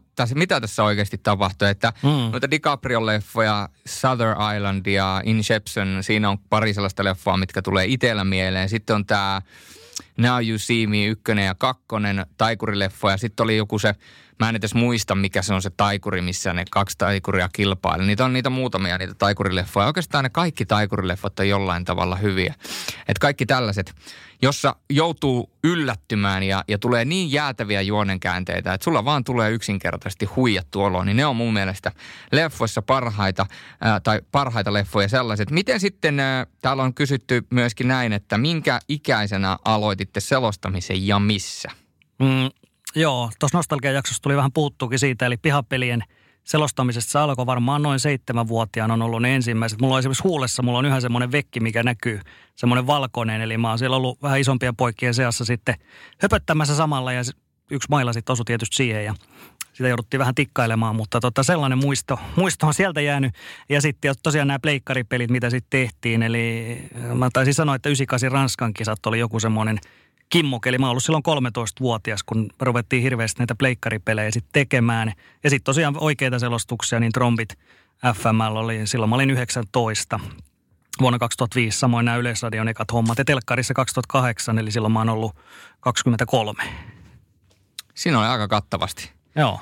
Joo, mulla ihan samalla tavalla tuolla nostalgiajaksossa kerrottiin ja kerroin aika, aika laajasti sen, että miten se lähti, mutta voidaan sanoa, että pihapelit, videopelit ää, ja sitten oikeastaan kaikki urheilu, mitä on katsonut, niin joskus on saattanut päässäni selostaa. Ja, ja sitten sieltä aikuisuuden, aikuisuuden, aikuisuuden tullessa niin on joskus ollut kenttäkuuluttajana salibändipeleissä ja, ja sitten kun niitä pelejä on kuuluttanut, niin on tavallaan yrittänyt tehdä sen vähän omalla tyylillä silleen hehkuttaen ja saman tien kun on tullut kotijoukkojen maali, niin on hehku, vähän niin kuin selostanut sen tavallaan mm-hmm. tilanteen sen jälkeen ja siellä vähän tuli tuomareiltakin tuota noottia, että nämä on tarkoitus kuuluttaa eikä selostaa nämä pelit, mutta tuota, äh, joo, sieltä se on sitten lähtenyt ja, ja tota, sitten tietysti koulussa ensimmäisen kerran selostin, mä itse asiassa löysin sen selostuspätkän tuolta muista. Okei. Ja tuota, se on se pätkä, mi, mikä mä oon selostanut sulle. Mä oltiin Yrttiahon Juhon kanssa siinä. Ja siis NHL-pelissä. NHL-peli, joo. joo mi, missä siis tarkoitus oli vaan selostaa. Se oli vähän niin kuin opinnäytetyö selostuksesta. Tehtiin taustatyöt siihen peliin ja, ja selostettiin sitten ää, Tampa Bay Montreal-peliä. Ja, ja sieltä sitten ensimmäinen virallinen peli, minkä on selostanut, niin ää, Justus Haapalan, eli Yle selostaja Jari Haapalan pojan kanssa, niin selostettiin futsal, futsal ja GFT vastaan Ilves äh, striimille tota, Petteri Tyni, huikea kuvaaja, oli siellä kuvaamassa sitä striimiä, niin tuota se, se oli sitten ensimmäinen niin kuin, sellainen lainausmerkeissä virallinen peli ja sitten sit ehkä ensimmäinen TV, lainausmerkeissä TV-peli, kun ei puhuta striimeistä, niin oli sitten tota, veikkausliikaa. Mutta tota, sel, sellainen oli se tausta. Mm. Ja täällä meillä kysytään myöskin, että minkälainen teidän urheilutaustanne on. Mä oon sitäkin sivunut tuossa aika, aika paljon tässä lähetysten ja jaksojen aikana, että mä oon harrastanut käytännössä niin kuin kaikkia lajeja, vaan mitä melkein voi harrastaa ja on kokeillut kaikkia. Ja sitten niin kuin kilpamielessä, joukkueurheilussa, niin salibändi ja jääkiekko on ollut, ollut tavallaan niin kuin ne kaikista tärkeimmät. Ja, ja tota, jääkiekon lopetin, lopetin sitten jo junnuna ja sitä sitten jatkoin jääkiekko ainoastaan niin kuin ulkojäiden merkeissä ja jatkoin sitten niin kuin kun piti vähän niin kuin tehdä myöskin valintaa, niin jatkoin sitten ainoastaan salibändin pelaamista. Ja täytyy muistaa, että mä oon entinen rumpali ja, ja tota, mä oon yhdeksän vuotta soittanut rumpuja, niin mulla on ollut semmoinen erittäin aktiivinen rumpujen soittaminen tuossa myöskin yhdessä välissä nuoruudessa. Ja se on tietysti verottanut tätä urheilua aika paljon, kun mä oon ollut silloin Popiats-linjalla ja muuta opettelemassa rumpujen soittoa. Mutta tota, salibändiä sitten kolmosdivaria, kakkosdivaria ja nelosdivaria divareiden puolesta on tuota hakannut tuolla pohjoisessa ja tota, näin. Mm. Joo, mäkin puhuttiin vähän siinä nostalgiassa tosta, niin, niin tosiaan salibändi on mulla, mitä mä oon pisimpään. Se on varmaan semmoinen 15 vuotta harrastusmielessä, että meillähän, meidän joissakin sarjoihin me lähdettiin mukaan ehkä kerran – ja silloin tota, me oltiin siis jotain sellaisia yläasteikäisiä suunnilleen silloin vielä. Ja sitten huomattiin sitten näissä peleissä, että okei, täällähän tulee niinku vanhoja miehiä vastaan. Että siellä sitten ihan täysikäiset, täysikäisiä vastaan, jotka pelas ihan tosissaan siellä ja tuli niinku mailaa ja tuli vaikka mitä mahdollista. Ja huomattiin aika nopeasti, että ei, ei me pärjätä näissä niinku sarja, tällaisissa sarjapeleissä ollenkaan. Että ne jäi, ne jäi sitten vähän vähemmälle, vähemmälle nuo. Niistä ei ole hirveästi kerrottavaa. Mutta semmoinen yksi juttu täytyy kertoa liittyen näihin salibändipeleihin. Niin tällainen kova pettymys ja meillä oli koulussa salibänditurnaus. Mä olin itse kuudennen luokalla silloin ja sitten se oli muistaakseni kutoset, vitoset, neloset. Ja se oli sitten alemman luokan opettaja, joka järjesti. Se oli tämmöinen liikunnanopettaja, oikein tämmöinen kova, kova äijä, jota kaikki vähän pelkäsi siellä ja muuta. Ja hän sanoi, että nyt pidetään tällainen turnaus ja minun pojat, eli hänen luokkansa on tietysti paras, nämä vitoset, ja nämä voittaa kaikki. No sitten tietysti kävi niin, että niitä hakattiin ihan, ihan vasemmalta ja oikealta, nämä hävisi kaikki pelit ihan pystyyn. Mutta siis turnausta ei ikinä viety loppuun saakka, koska siinä olisi pitänyt pelata vielä ilmeisesti joku yksi pelikierros tai jotkut loppupelit tai tämmöiset. Ja sitten mentiin kyselemään tältä opettajalta, että no milloin pelataan nämä viimeiset pelit, niin äijästä ei saanut enää mitään irti. Eli hän, hän niin kuin sitten teki niin sanotusti koronat ja lopetti kauden sitten siihen vaiheeseen. Se oli, jos, jos minä en voi voittaa, niin kukaan ei saatana voi. Just, just näin, että minun pojat ei pärjää, niin hän ei tällaista löylytystä kato enempää. Et ennemmin sinne laitetaan sitten sellainen, että disqualified, että ei, ei viety loppuun. Ai, ai, ai. On kyllä hu- huikeita, huikeita tollaset, to, tollaset tarinat. Meilläkin Terveisiä oli, vaan hänelle. Joo, meilläkin oli kouluja, koulujen väliset aina salibändissä. Ja taisi olla ysiluokka vai kasiluokka. Meillä, me yhdistettiin pari luokkaa meidän keskustan ää, tuota, tai Onnaskosken yläasteelta. Ja tuota, meillä oli sitten aika kova, kova joukkue. Siinä oli pari mun joukkuekaveriakin samassa, samassa tota, tiimissä. Ja Herberillo tuota, oli meillä maalissa yksi Rovaniemen kovimpia salibändimaalivahtia siihen aikaan, kun puhutaan nuorista ja, ja on vetänyt kakkostivaria ja on vetänyt ykköstivarikarsintaa ja muuta, että oli siis todella kova. Ja sitten me meillä oli tuota Turberi Aleksi oli tosi kova pelaan salibändiä ja se veti puolesta kentästä aina lämärillä yläpeliin. Ja tota, tietysti koulujen välissä siellä on paljon, jotka ei osannut. Ja sitten meillä tuli, olikohan se välierä vai peräti finaali, missä meillä tuli sitten vastaan Viirinkankaan yläaste vai mikä se silloin olikaan Rovaniemellä. Ja siellä pelasi käytännössä kaikki sen ikäiset RSP, eli niin kuin salibändiseura juniorit. Ja, ja tuota, siellä oli tietysti luonnollisesti siinä ikäluokassa ylivoimaisesti kaikki parhaimmat melkein kaikki parhaimmat salibändipelaajat, että tuossa oli sitten aika, aika kylmä kyyti. Ja, ja muistan myöskin toisen tarinan nuoruudesta, kun ollaan palattu säbää, niin ää, loppiaisturnaus oli Rovaniemellä aikoinaan. Silloin, silloin kunnon paikka oli, oli eri paikassa, missä se tänä päivänä Rovaniemellä on. Ne, jotka Rovaniemen tietää, niin tietää tämän. Ja tota, silloin kunnon paikassa palattiin loppiaisturnausta ja, ja se oli sama loppiaisturnaus, mikä me voit, voitettiin sillä kaveriporukalla. Mä muistan, se oli taisi olla alkusarjan viimeinen ottelu, kun me pelattiin Rokin Edaria vastaan. Ja tota, nehän pelas aivan jäätävän kova. Meillä oli tietysti säpän pelaajia, että meillä oli sinällään se etu. Ja se päättyi se peli joku 7-7 tai 8-8. Mutta se oli kyllä, se oli niin kuin nuorelle pojalle aikamoinen fyysinen haaste. Mutta sellaisia, sellaisia on muistoja. Ja tuota, mm. tämä oli aika mielenkiintoinen kysymys. Mä tässä luin samaan aikaisesti pahimmat pettymykset, jotka jouduitte selostamaan.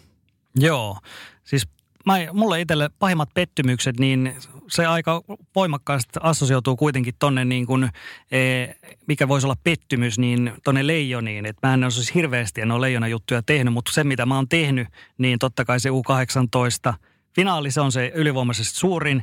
Aiemminkin U18-kisossa välillä oli näitä, että oli isot odotukset ja jes, nyt menee hyvin. Ja sitten hävittiin taas jollekin Venäjälle ja myöskin U20-kisoissa sama juttu. Ja naisten kotikisoissa myöskin, koska niitä tehtiin 2009, me tehtiin Hämeenlinnassa paikan päällä niitä kotikisoja ja näin. Niin totta kai sielläkin oli pettymyksiä. Ne kotiyleisö edessä hävittiin tietysti Kanadalle ja USAlle silloin ihan pystyy. Vaikka silloinkin oli tämmöinen orastava odotus tietysti, että nyt, nyt se tulee sieltä, mutta ei, kymmenen vuotta siihen meni vielä ennen kuin pystyttiin iso, iso jääkiekkomaa sitten kaatamaan arvokisossa, eli viime vuonna noissa Espoon, Espoon kisoissa. Mutta nämä, nämä on mulla niitä isoja pettymyksiä tietysti. No joo, tietysti, kun noissa ei ole sitä enää niin sitä suurta objektiivisuutta mukana. Että mulla, on ehkä, mulla on ehkä se, että mä oon kuitenkin aika objektiivisesti vetänyt koko tämän alkuuraan ja oikeastaan niin kuin playereissa ei isoja pelejä ole ollut. Että tietysti viime vuonna Jyppi hävisi sitten sen Game kolmosen Raumalla ja tipahti sääliplayereista pois, mutta jotenkin se ei ollut niin suuri pettymys, koska koko Jypin kausi oli niin vaikea. Et ehkä ainoa semmoinen niin urheiluselostuspettymys oli se, mistä mä puhun jo aikaisemmin, se Saipan ja TPSn Game 6, koska ne oli ensimmäiset playerit, mitä mä pääsin selostamaan radioon joukkueen mukana – niin kuin kunnolla. Ja, tota, ja se Saipan tarina ylipäätänsä, Tero Lehterä ensimmäinen kausi ja kaikki muuta. Siinä oli niin paljon sitä hyvää ja jotenkin kun hetkeksi aikaa jo ajattelin sille, että no niin, tämä oli tässä. Ja se kuitenkin se joukkueen nousi niin kuin voiton päähän. Game kutosessa 3-2 voitot. Ja, ja se oli niin omissa käsissä Saipalla se, että ne olisi voinut voittaa sen peliä. Jos ne olisi voinut, no kukaan ei tiedä, mitä sitten olisi tapahtunut. Mutta tiedätkö, se, se, se jotenkin harmitti, että se tarina jäi kesken. Mutta muuten niin kuin, äh, tuli mieleen, että muuten niin kuin pettymyksiä, niin mulla ei ehkä selostamisesta voi nostaa, mutta mä voin, kun mulla on urheilutaustaa, niin, ja loukkaantumistaustaa ennen kaikkea aika paljon ja mua on joskus sanottu niin kuin Suomen punaiseksi ristiksi SPRksi, SPRksi lempinimeltä sen takia, että mulla on ollut aina joku paikka rikki. Ja, ja siis mulla on ollut siis, mulla on, mä oon saanut joskus pallon vastapalloon, blokkasin lämärin, tuota, suoraan syötöstä lämärin salibändissä sille, että mä niin kuin ö, olin tavallaan niin kuin selkä siihen vetäjään päin, kun mä kurotin jalalla. Se tuli suoraan vasempaan killuttimeen ja sen jälkeen oltiin niin kuin kaksi viikkoa viiva kuukauden, että ei pystynyt pelaamaan, kun sattu kävelläkin. Ja, ja sitten tuota, sit mulla on näitä polvivammoja ollut. Mulla on polvi leikattu kaksi vai kolme kertaa sama polvi ja ne on tietysti harmittanut. Mutta sitten mulla täytyy niinku kertoa, tuli mieleen tarina nimittäin näistä tavallaan harmituksista, niin Mä en tiedä, onko tämä nyt harmitusta, mutta tämä on hauska tarina liittyen eh, niin kuin urheiluun ja loukkaantumiseen. Nimittäin tota, me oltiin pelaamassa aikoinaan, silloin kun oli vielä Heossa opiskelemassa, niin käytiin erään Mikon kanssa pelaamassa aika paljon. Se taisi olla Eräakatemia järjestämä höntsävuoro, missä me käytiin aina kerran tai kaksi viikossa pelaamassa. Ja, tota, ja mä olin tietysti silloinkin puolikuntoinen, että mä ootin polvileikkausta, että mä pelasin sellaisella todella vahvalla polvituolla, että olin ehkä semmoisessa 80 prosenttisessa, 70 prosenttisessa kunnossa, että en ihan täysillä pystynyt pelaamaan, mutta mutta aika, aika hyvin siis pystyin kuitenkin tuota, hakkaamaan palloa ja tuota, nauttimaan pelaamisesta. Ja me oltiin kerran pelaamassa ja se oli semmoinen nuori erittäin erittäin pitkä nuori salibändin pelaaja alku ja hän koikkelehti siellä tosi paljon koko ajan. Mä mietin, että se tulee koko ajan vähän jäljessä ja vähän, että kohta varmaan sattuu jotain, koska, koska se näytti niin pahalta. kun se on kuitenkin, puhutaan tietyllä tavalla höntsävuorosta, niin vaikka se kaikki haluaa tietysti pelata lainausmerkeissä täysillä, niin pitäisi jonkinnäköinen järki olla. Ja mä, mä, mä, sitten harhauttelin lähe omasta päästä pakkina nostamaan ja vasenta laitaa pitkiä. Harhautin silleen leftin puolen kaverina, tiputin painon tavallaan niin kuin vasemmalla jalalla, että lähden mukaan juoksemaan sieltä hänen ja laidan välistä. Ja kun hän lähti sitä niin kuin reagoimaan, niin mä teinkin painonsiirroja, pistin niin kuin, mä en tiedä menikö se puikoista vai jalan ja mailan välistä se pallo ja tavallaan sitten mä menkin oikealta puolelta. Ja mä olin tiedätkö, tosi ah, niin kuin alhaisessa asennossa sille, että hyppään niin kuin oikean polven varaan puoliksi niin kuin kyykyssä siinä, siinä harhautusasennossa. Salibändissä on vielä niin matala se peliasento. Ja tämä herra sitten päätti, että, että sinä et siitä mene ja hän painoi sitten niin kuin olkapää kyynärvarsi tyylillä silleen niin kuin jääkiekkotyylisen taklauksen muuhun siihen sivuun ja suoraan päähän. Ja tipahin siitä aivan suorilta ja vähän tähdet vilkku silmissä ja nousin pystyyn ja olin silleen, että ei vitsi, että, että vähän, vähän pyörii, pyörii päässä. No, nostin pään, niin sen jälkeen tuli aivan jäätävä vesiputous sieltä niin kuin, tuota, verta nenästä ja, ja tuota, mulla siis murtu nenä ja tuli ilmeisesti lieve aivotärähys, mutta tuota, sitten siihen tuli se yksi pelaaja sieltä, joka ei ollut siis, kun niitä vuoroja oli monta kertaa viikossa, niin se ei ollut koskaan aikaisemmin ollut mun kanssa samalla vuorolla. Niin se tulee siihen mun viereen ja tulee nauriskelemaan, että ihan kiva, että saatiin uutta verta tänään kentälle. Tätä indeed. Ja, ja, ja tähän tarinaan liittyy... Pakollinen humoristi tulee jostain. Ja tähän tar- tarinaan liittyy tietysti se, että no mä lähdin siitä sitten veret, veret päässä. Mä voin laittaa tästäkin Twitterin kuvan. Se on sana tietysti ei herkimmille, koska siinä on nenämurtoja, naama ja kaikki ihan veressä. Mutta siis se, että ää, mä lähdin Lappiin sitten. Sitä ei ehditty suoristaa sitä nenää, kun ei saanut aikaa. Mä lähdin Lappiin jouluksi. Mä tulin joulun jälkeen Lap- Lapista takaisin tota, Helsinkiin ja, ja tuota, mä tietysti toivon, että se ei olisi ehtinyt luutua, kun ne sanoivat, että no ei se varmaan kerkeä luutua. Ja mä menin sitten suoristusoperaatioon ja ne vähän aikaa niksautteli sitä siinä ja, ja tota, sitten se lääkäri toteaa mulle siinä, että tota, se on, on nyt, että tästä on nyt kulunut kaksi viikkoa tästä accidentistä, että, että mä ajateltiin, että se ei välttämättä tuolla sun lapireissulla ehdi luutua, mutta se on ehtinyt luutua. Sitten mä olin sille, että okei, että meidän joutu, me joudutaan murtamaan tää sun nenä uudestaan. Sitten mä, mä aloin naureskelemaan sinne, että joo joo, niin justiinsa. Ei ei, kun mä, mä joudutaan oikeasti murtamaan sun nenää uudestaan. Sitten mä oon sille, että mitä? Ja sen, Ei joo joo, ei, ei mitään. Ja tota, ei, ei sitten vaan tota, ne, ne siis antoi mulle kokaiinia ja ne kysyi multa, että tehdäänkö sulle huumetestejä ää, tuota, koulussa tai töissä. Mä että ei, että en mä tiedä, että miksi. Ja sitten ne selitti, että se on jotain kokainin tyyppistä ainetta, minkä ne lyö nenään, että se auttaa puuduttamaan. Ja sitten ne sanoo, että ne antaa sitä ja sitten jotain muuta. Sitten kun sulla alkaa päässä pyörimään, niin sano, sit sä oot valmis. Sitten mä sanoin jossain vaiheessa, kun alkoi pää, päässä pyörimään ja huone alkoi pyörimään, että nyt niin ne löi toiset piidit tuosta niinku nenän sisälle sille, että ne pitää tuota keskikäytävää pystyssä ja toisen tuohon. Ja sitten sen jälkeen muutaman kerran rusautteli. Ja voin kertoa, että teki höpöä. et, et ei vieläkään enää ole ihan täysin suorassa. Et se, et ei, ei, mutta se oli, se, se, se, se oli sanotaanko, se oli vähän kauaskantoisempi höntsyppelireissu tai Aika. käytiin, käytiin tota. Mutta mut joo, ei, sanotaanko näin, että että joka kerta kun jollakin murtuu nenä jossain ja näen, että jossain urheilussa murtuu nenä ja tiedän, että todennäköisesti joutuu jonkinnäköistä operaatiota siihen tekemään, niin voin kertoa, että joka kerta on sympatiat urheilijan puolella. Joo, et, etkä varmaan ekana mene naureskelemaan sinne, että no niin, nyt saatiin uutta verta kentälle. No en todellakaan, mutta olihan se, olihan se kyllä humoristinen lähtökohta tähän, että Joo, Et indeed. Mutta tota joo, se oli sellaista. Ää, sä olit kirjoittanut tänne, mä aloin, me tehdään aina jonkinnäköistä pohjaa tähän jaksoon ja mä sitten tätä sen mukaan, mitä mennään jaksoa eteenpäin, niin mä tätä pohjaa selailin. Niin tässä luki seuraavaksi, että yllätyshaaste. joo. Pieni yllätyshaaste, mikä päästään molemmat tekemään, niin tehdään se vaikka pienen, pienen jinkulan jälkeen.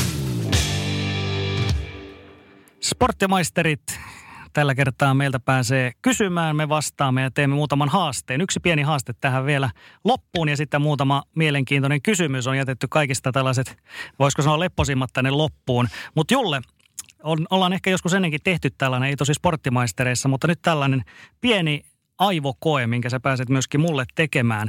Eli vastaat mahdollisimman nopeasti ja katsotaan, mitä sun aivot sieltä tuottaa. Tässä ei siis tehdä minkäännäköistä, ei tarvitse paremmuusjärjestystä eikä mitään, vaan mitä sulle tulee ekana mieleen, niin annat palaa vaan. Eli assosiaatioita. Niin sanottu assosiaatio, joo. Ja yksi tällainen tulee.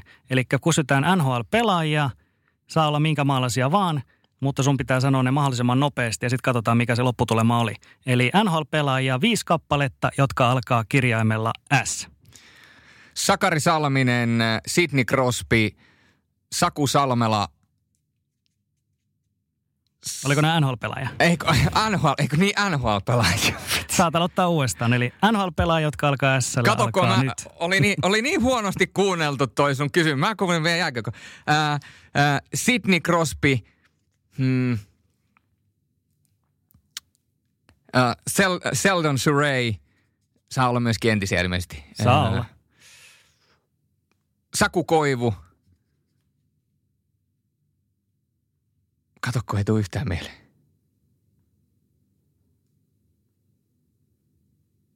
Ei, kato, lyö, lyö ihan tyhjä. Kolme tuli. Kolme tuli, joo. Sidney Crosby, Sheldon Surrey ja sitten Saku Koivu. Kyllä. Hmm. Nämä on varmaan näitä, näitä, mitä säkin oot seurannut.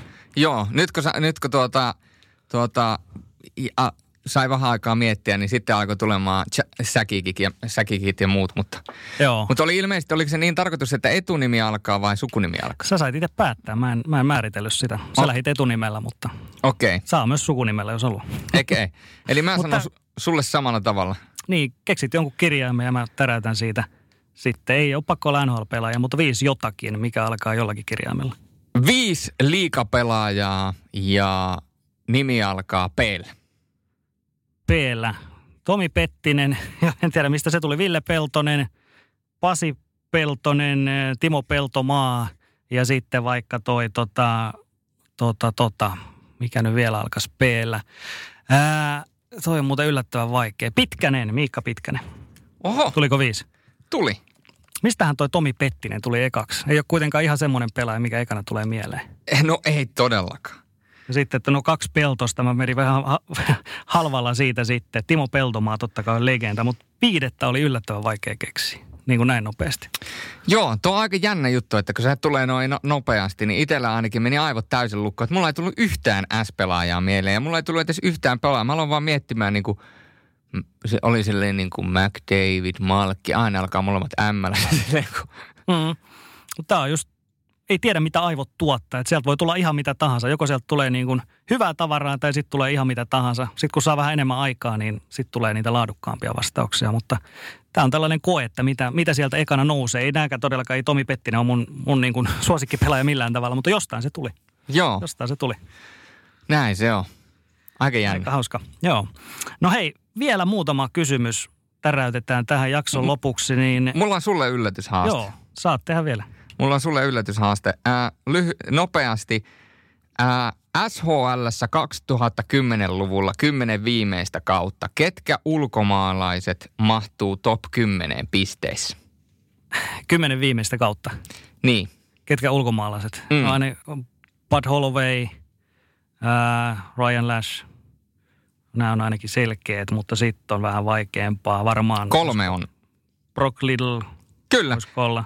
sieltä tuli, mutta Holloway ei mahdu, vaan Eikö mahdu? siellä on kolmantena Red Rakshani.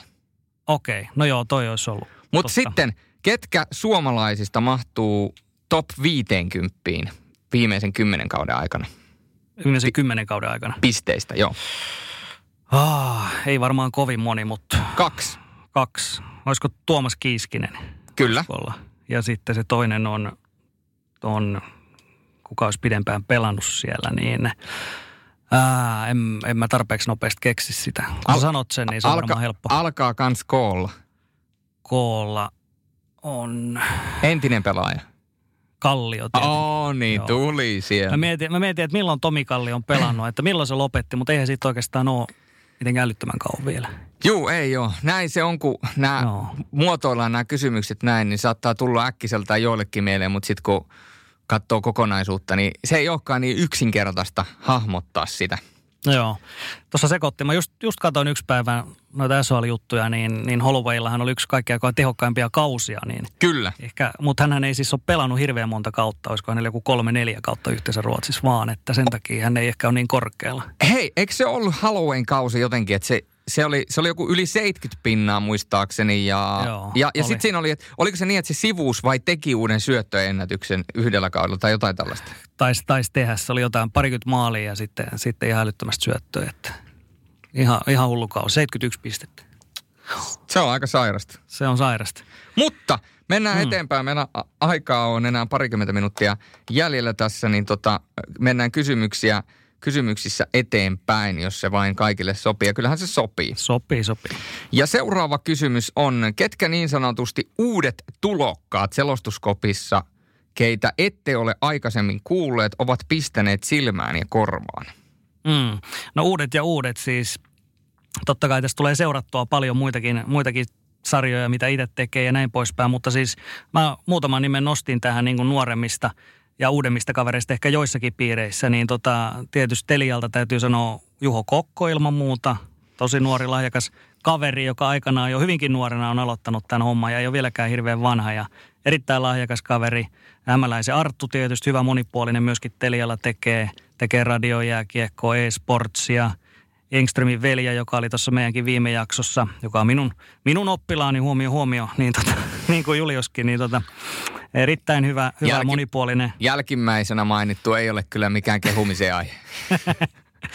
erittäin hyvä monipuolinen selostaja, jääkiekko, jalkapallo, Oulusta Juho-Pekka Pietilä on, on hyvä, hyvä tyyppi. Toni Saukkola, joka on tehnyt paljon kanssa jääkiekkoa, jalkapalloa.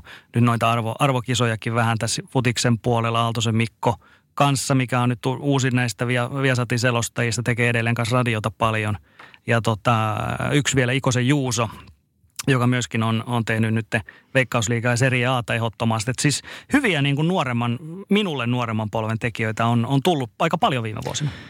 Erittäin kovaa, kovaa tasosta selostamista. Ja täytyy sen verran palata ajassa taaksepäin. Me sanottiin aikaisemmin, tai sanoin tuossa aikaisemmin, puhuin siitä jatkoajan rankingista, selostajan rankingissa, missä oltiin rankattu Joo. Suomen parhaat jääkiekkoselostajat.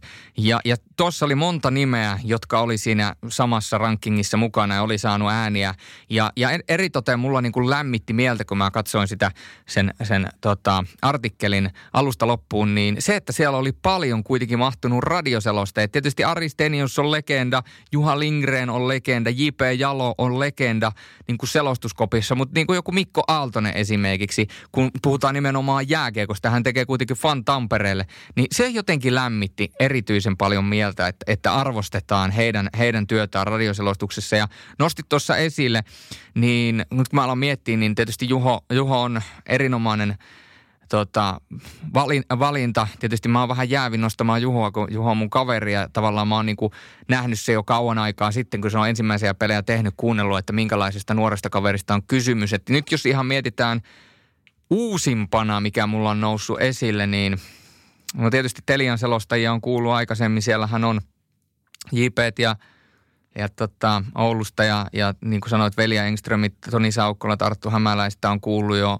tuolla voima, radiovoima-aikoina, että se on sieltä niin kuin radiovoimassa, mitä se on tehnyt, mutta – mutta mulla täytyy niinku nostaa Nuutti Vihtilä tähän, koska ää, aikoinaan kun mä kuuntelin Nuutilta ensimmäisen pelin, niin siis mä en ollut koskaan kuullut hänen ääntään. Mä olin vaan nähnyt niin kuin Twitterissä, sit sitä oli kehuttu ja että olin nähnyt nimimerkin ja, ja kuvan. Ja, ja muistan, kun aikoinaan Antti Mäkinen hehkutti, kun hän, hän oli Nuutti Vihtilän ottanut tai he olivat ottaneet sinne Viasatille – niin mulla ei ollut tavallaan minkäännäköistä käsitystä siitä, että minkälainen selostaja on kyseessä. Mä vaan tiesin, että se saa positiivista palautetta tai hän saa positiivista palautetta järjettömän paljon. Ja se oli joku NHL-peli, minkä mä katoin ja, ja tuota, mä tulin vähän niin kuin, kun se peli oli jo alkanut, ikään kuin, että mä en niin kuin nähnyt sitä selostajaplanssia. Että mä tulin niin kuin ikään kuin kesken kaiken siihen ja aloin kuuntella, että Herran Jumala, että on kyllä hyvän kuulosta settiä. Sitten mä aloin miettiä, että tämän täytyy olla Nuutti Vihtilä. Ja sehän oli.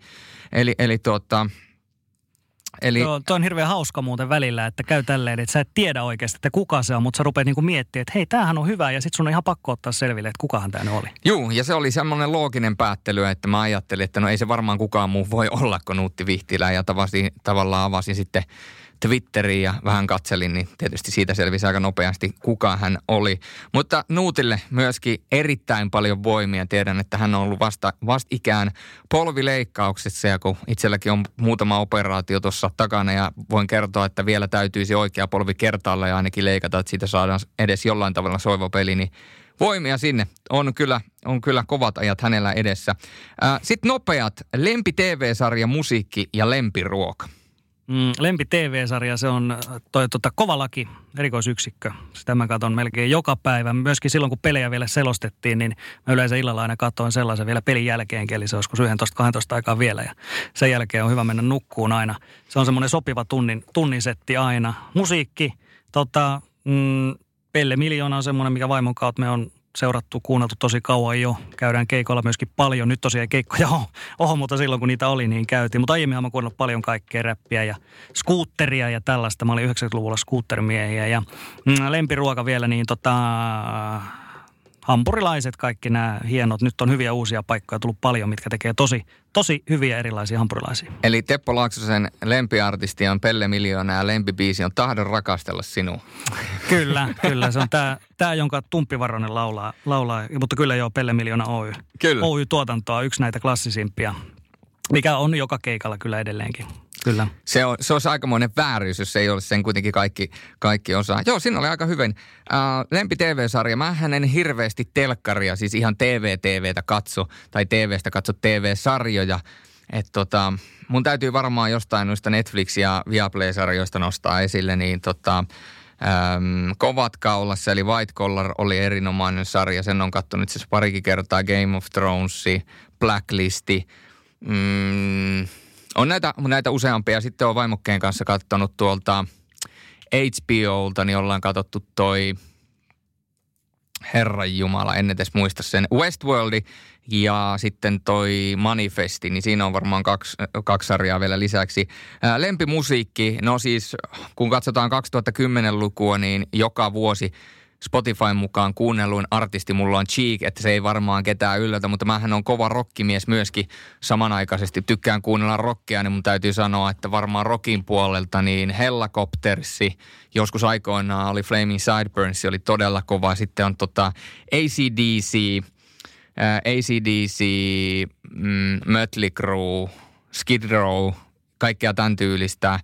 Stone Souri ja sitten tietysti kun olen Cory Taylor-fani myöskin niin, ja Slipknot-fani muutenkin, Joe Jordison-fani, niin täytyy sanoa myöskin Slipknot on ollut kova. Et siinä on varmaan musiikkia vähäksi aikaa. Ja lempiruoka mm, vaihtelee tosi paljon itse asiassa, että kyllä jos jotain täytyy nykypäivänä hakea jotain hyvää, tavallaan niin kuin lainausmerkissä roskaruokaa, niin kyllä mä varmaan siivet haen. Mutta jos täytyy itse tehdä jotain ruokaa, niin – Ähm, kun mä sanon, että pestopasta salatti on aika kova, sen saman voi tehdä myöskin avokado pekonipastasalattina.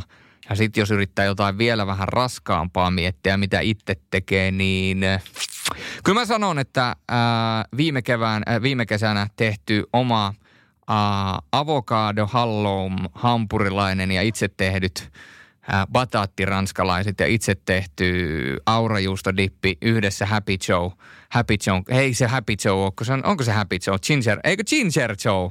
Ginger Joe. Joo, inkivääriversio. Inkivääriolutta, niin siinä on, siinä on aika, aika kovat. Ja Kauhean nälkä tulee vaan. Kyllä, kyllä. Se kauhean nälkä.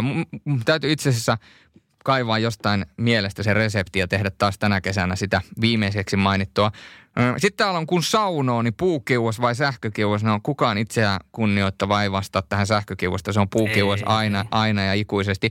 Toki täytyy sanoa sen verran, että meillä meidän rivitaloasunnossa niin ei ole tietysti puukiuasta, että meillä on sähkökiuas. Että kyllä se sähkökiuas menee kotona, mutta tota, sitten aina kun lähdetään tuonne mökille, mökille käymään, niin kyllä se puukiuas puukiuas on puukiuas, näin se vaan on. On, on. Meillä on mökki, mökillä kanssa on. Niin totta kai onhan se selvästi parempi, mutta kyllä muutenkin saunotaan, että meillä on, on saunavuoroja ja sitten käydään uimahallissa silloin, kun uimahallit on auki, mutta nyt ne ei ole auki. Mutta on, onhan se ihan selvä. Aiemmin asun sellaisessa, missä oli oma, oma tuommoinen sähkösauna ja tota, kyllä se varmaan kuukauden, kuukauden kävi aika hyvä ahkeraa saunomista, mutta sitten näki se ensimmäisen sähkölaskun, niin sitten se vähän rupesi, rupesi hiipua sen jälkeen. Että saunominen on kiva, mutta se laskujen kattelu ei ole niin kiva. Joo, se on muuten asia, mitä moni ei välttämättä edes tule ajatelleeksi, että saunominen maksaa ihan jumalattomasti. Että tota, et, et se kyllä niin kuin, varsinkin tälleen korona-aikana ja säästöaikana, niin vähän varmaan monilla, jolla on sähkökiuos, niin tulee katsottua, ettei ihan joka päivä saunassa käy. Mm. Öö, ja sitten tuota, Koko Juho kysyy, että milloin Sorjonen on viimeksi nähnyt poroja. Niin tämä on itse asiassa erikoinen juttu tämä porojen näkeminen. Mä oon siis Lapista kotoisin ja mä oon Rovaniemellä asunut lähes koko elämäni. Yksivuotiaana Turusta sinne muutettiin. Turussa on siis syntynyt ja sitten 24 vai 25-vuotiaana muutin sieltä pois. 24-vuotiaana muutin Helsinkiin. Et siinä on mitä 23 vuotta elämästäni tullut siellä vietettyä. Niin, niin porot on sellaisia, että et, et silloin kun niitä niitä pitäisi oikeasti nähdä. Mä oon nyt avopuolison kanssa useampaan kertaan käyty Rovaniemellä ja, ja ollaan toiv- hän on toivonut totta kai, että hän poroja näkisi, niin ei, ei näy missään. Ei, ei tasan yhtään missään. Et meidän piti joulupukin Pajakylään asti mennä sellaiseen, kun siellä on semmoinen pororekiajelu, niin sinne asti piti mennä, että että eteläläinenkin näkee poroja, niin ei niitä näy. Mutta se, mut se Jumalan siunaamalla hetkellä, kun mä lähtisin yksin sinne ajeleen ja pitäisi illalla, illalla rauhassa ajella yksin siellä Lapissa, niin se on aivan varmaa, että joka kulman takana on joku porotokka seisomassa keskellä tietä. Et ne on kyllä sellaisia veijareita, että, että tota, et silloin kun niitä ei oikeasti tarvisi, niin silloin niitä on joka paikassa. Ja sitten kun niitä haluaisi nähdä, niin ei varma, ei varmaan löydä yhtään mistä. Joo, Tämä oli, tämä oli sulle kysymys, mutta mä voin vastata kanssa. Mä oon siis tasan kerran käynyt Rovaniemellä ja ylipäätään Lapissa. Me on tehty 2009 me tehtiin Mestistä siellä. Ja siellä oli ainakin Vahjebin Seboli, Sebolin muun kanssa, Mika Elomo oli, Sormusen Sami ja muutama muu. Niin sitten aamulla, kun me mentiin takaisin tuonne lentokentälle, lähdettiin ajeleen, niin totta kai heti ekaksi on, hei kato, poroja menee tossa. siis mä oon käynyt yhden kerran Rovaniemellä ja mä oon heti nähnyt poroja.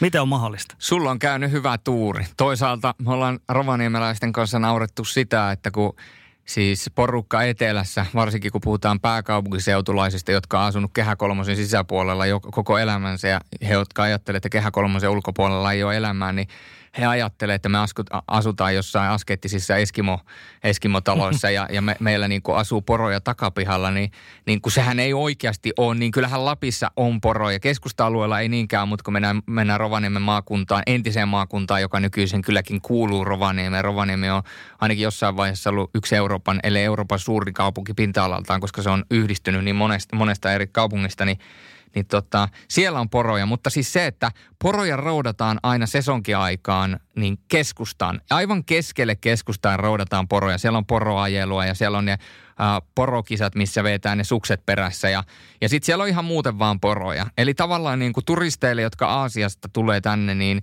niille ehkä jää semmoinen ajatus, no ei mitään, että ollaan keskellä kaupunkia tässä Lordi aukiolla ja täällä on poroja. Niin, se on ihan perussettiä. N- niin, että se on ihan perussettiä, että ehkä vähän niin kuin semmoista vääränlaista mielikuvaa myöskin luodaan, mutta tota, Hmm. Mutta joo, porot on sellaisia. Mutta, mulla, uh, mutta sanon, että vi, milloin viimeksi olen nähnyt poron, niin oikea vastaus on uh, eilen, kun viimeksi avasin pakastimen. Siellä, siellä on poroa monessa eri... Poro odotti po, poro, poroa monessa eri että on ihan normaali lihaa ja sen lisäksi tietysti lappilaisena suuri herkku on myöskin poron kuivaliha, niin, niin sitä myöskin pakastimesta löytyy. Mutta tota, sitten vielä viimeinen, tämä ei ollut varsinainen haaste, mutta Miikka Järvenpää on laittanut, että haastan, että ette tee TikTokia tai tuota sinne sisältöä. Paskinta futikseen liittyvää sisältöä tänä korona-aikana on futareiden TikTokit seuran virallisille kanavilla.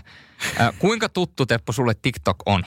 Ää, mun tytär käyttää sitä, hän on seitsemänvuotias, mutta mä en itse tiedä siitä mitään. Mä tiedän vaan, että hän sinne voi tehdä tällaisia videoita, missä tällaisia lyhyitä pätkiä, missä sitten jotain heilutaan ja huidotaan. Joo, mun täytyy olla itse asiassa täysin rehellinen ja miksipä en olisi, mitäpä tässä alkaa valehtelemaan. Mähän en voi täysin tätä Miika Järvenpään, Miikka, anteeksi Miikka Järvenpään, niin tota, öö, haastetta toteuttaa, koska mulla on jo TikTok-tili, eli mä käytän jo TikTokia siinä määrin, että mulla on tili ja mä katson TikTokia.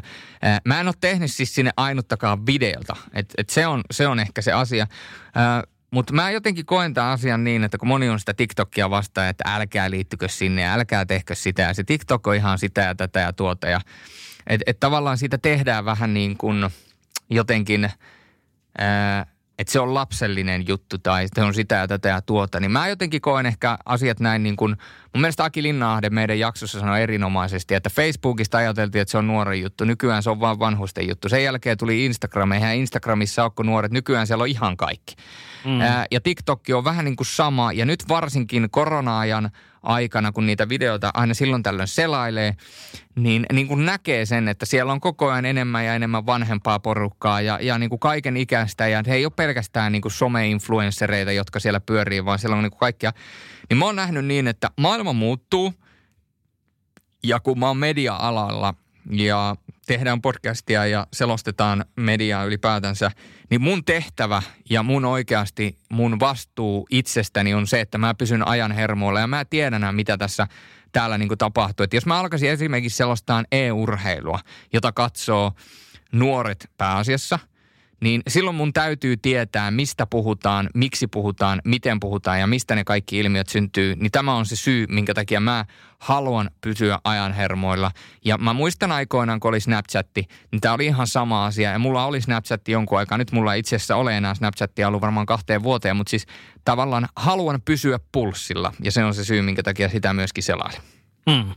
Tuli tämäkin käytyä. Tässä on käyty Julle nyt aika lailla kaikki. Tässä on käyty poroasiat ja on selostettu vähän kumparelaskua ja muisteltu vanhoja. Ja tämähän on oikein tällainen niin kuin riemupaketti tähän perjantaihin suorastaan tämä jakso. Ei ole hirveän vakava jakso ainakaan ollut. No ei, tämä ei todellakaan ole vakavaa. Ja järjestyksessään 12 Sporttimeisterit podcast-jakso vuoden 2020 puolella. Taitaa olla uusi ennätys sekin, että näin, näin pitkä niin kuin samana, samana kautena tehdään näin monta jaksoa, niin korona on tuonut tämän, tänne. Siitä on tietysti paljon hallaa meille ollut työn puolesta, mutta on ollut myöskin aikaa tehdä enemmän podcastia. Ja onhan tämäkin hienoa ollut tietenkin. On, ja tämä oli mun mielestä jotenkin hauskaa tehdä tämä Q&A, koska tätä kaikki tekee. Ja me ei ole koskaan tehty tätä ja koska ei ehkä olla nähty tarpeelliseksi, mutta nyt, nyt kun nähtiin tarpeelliseksi, niin kyllä tehtiin. Ja tietysti Kannatti tehdä. Kyllä, Mm. ja sinä Pirulainen menit jo paljastamaan, ei siis haittaa, että menit, mutta Twitterissä, että me tullaan tekemään myöskin nyt lisää jaksoja. Eli, eli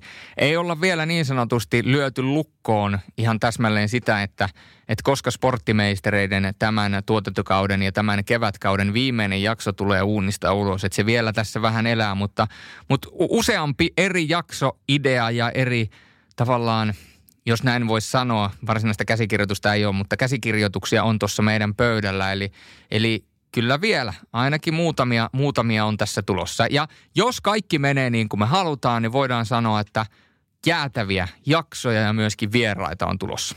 Mm.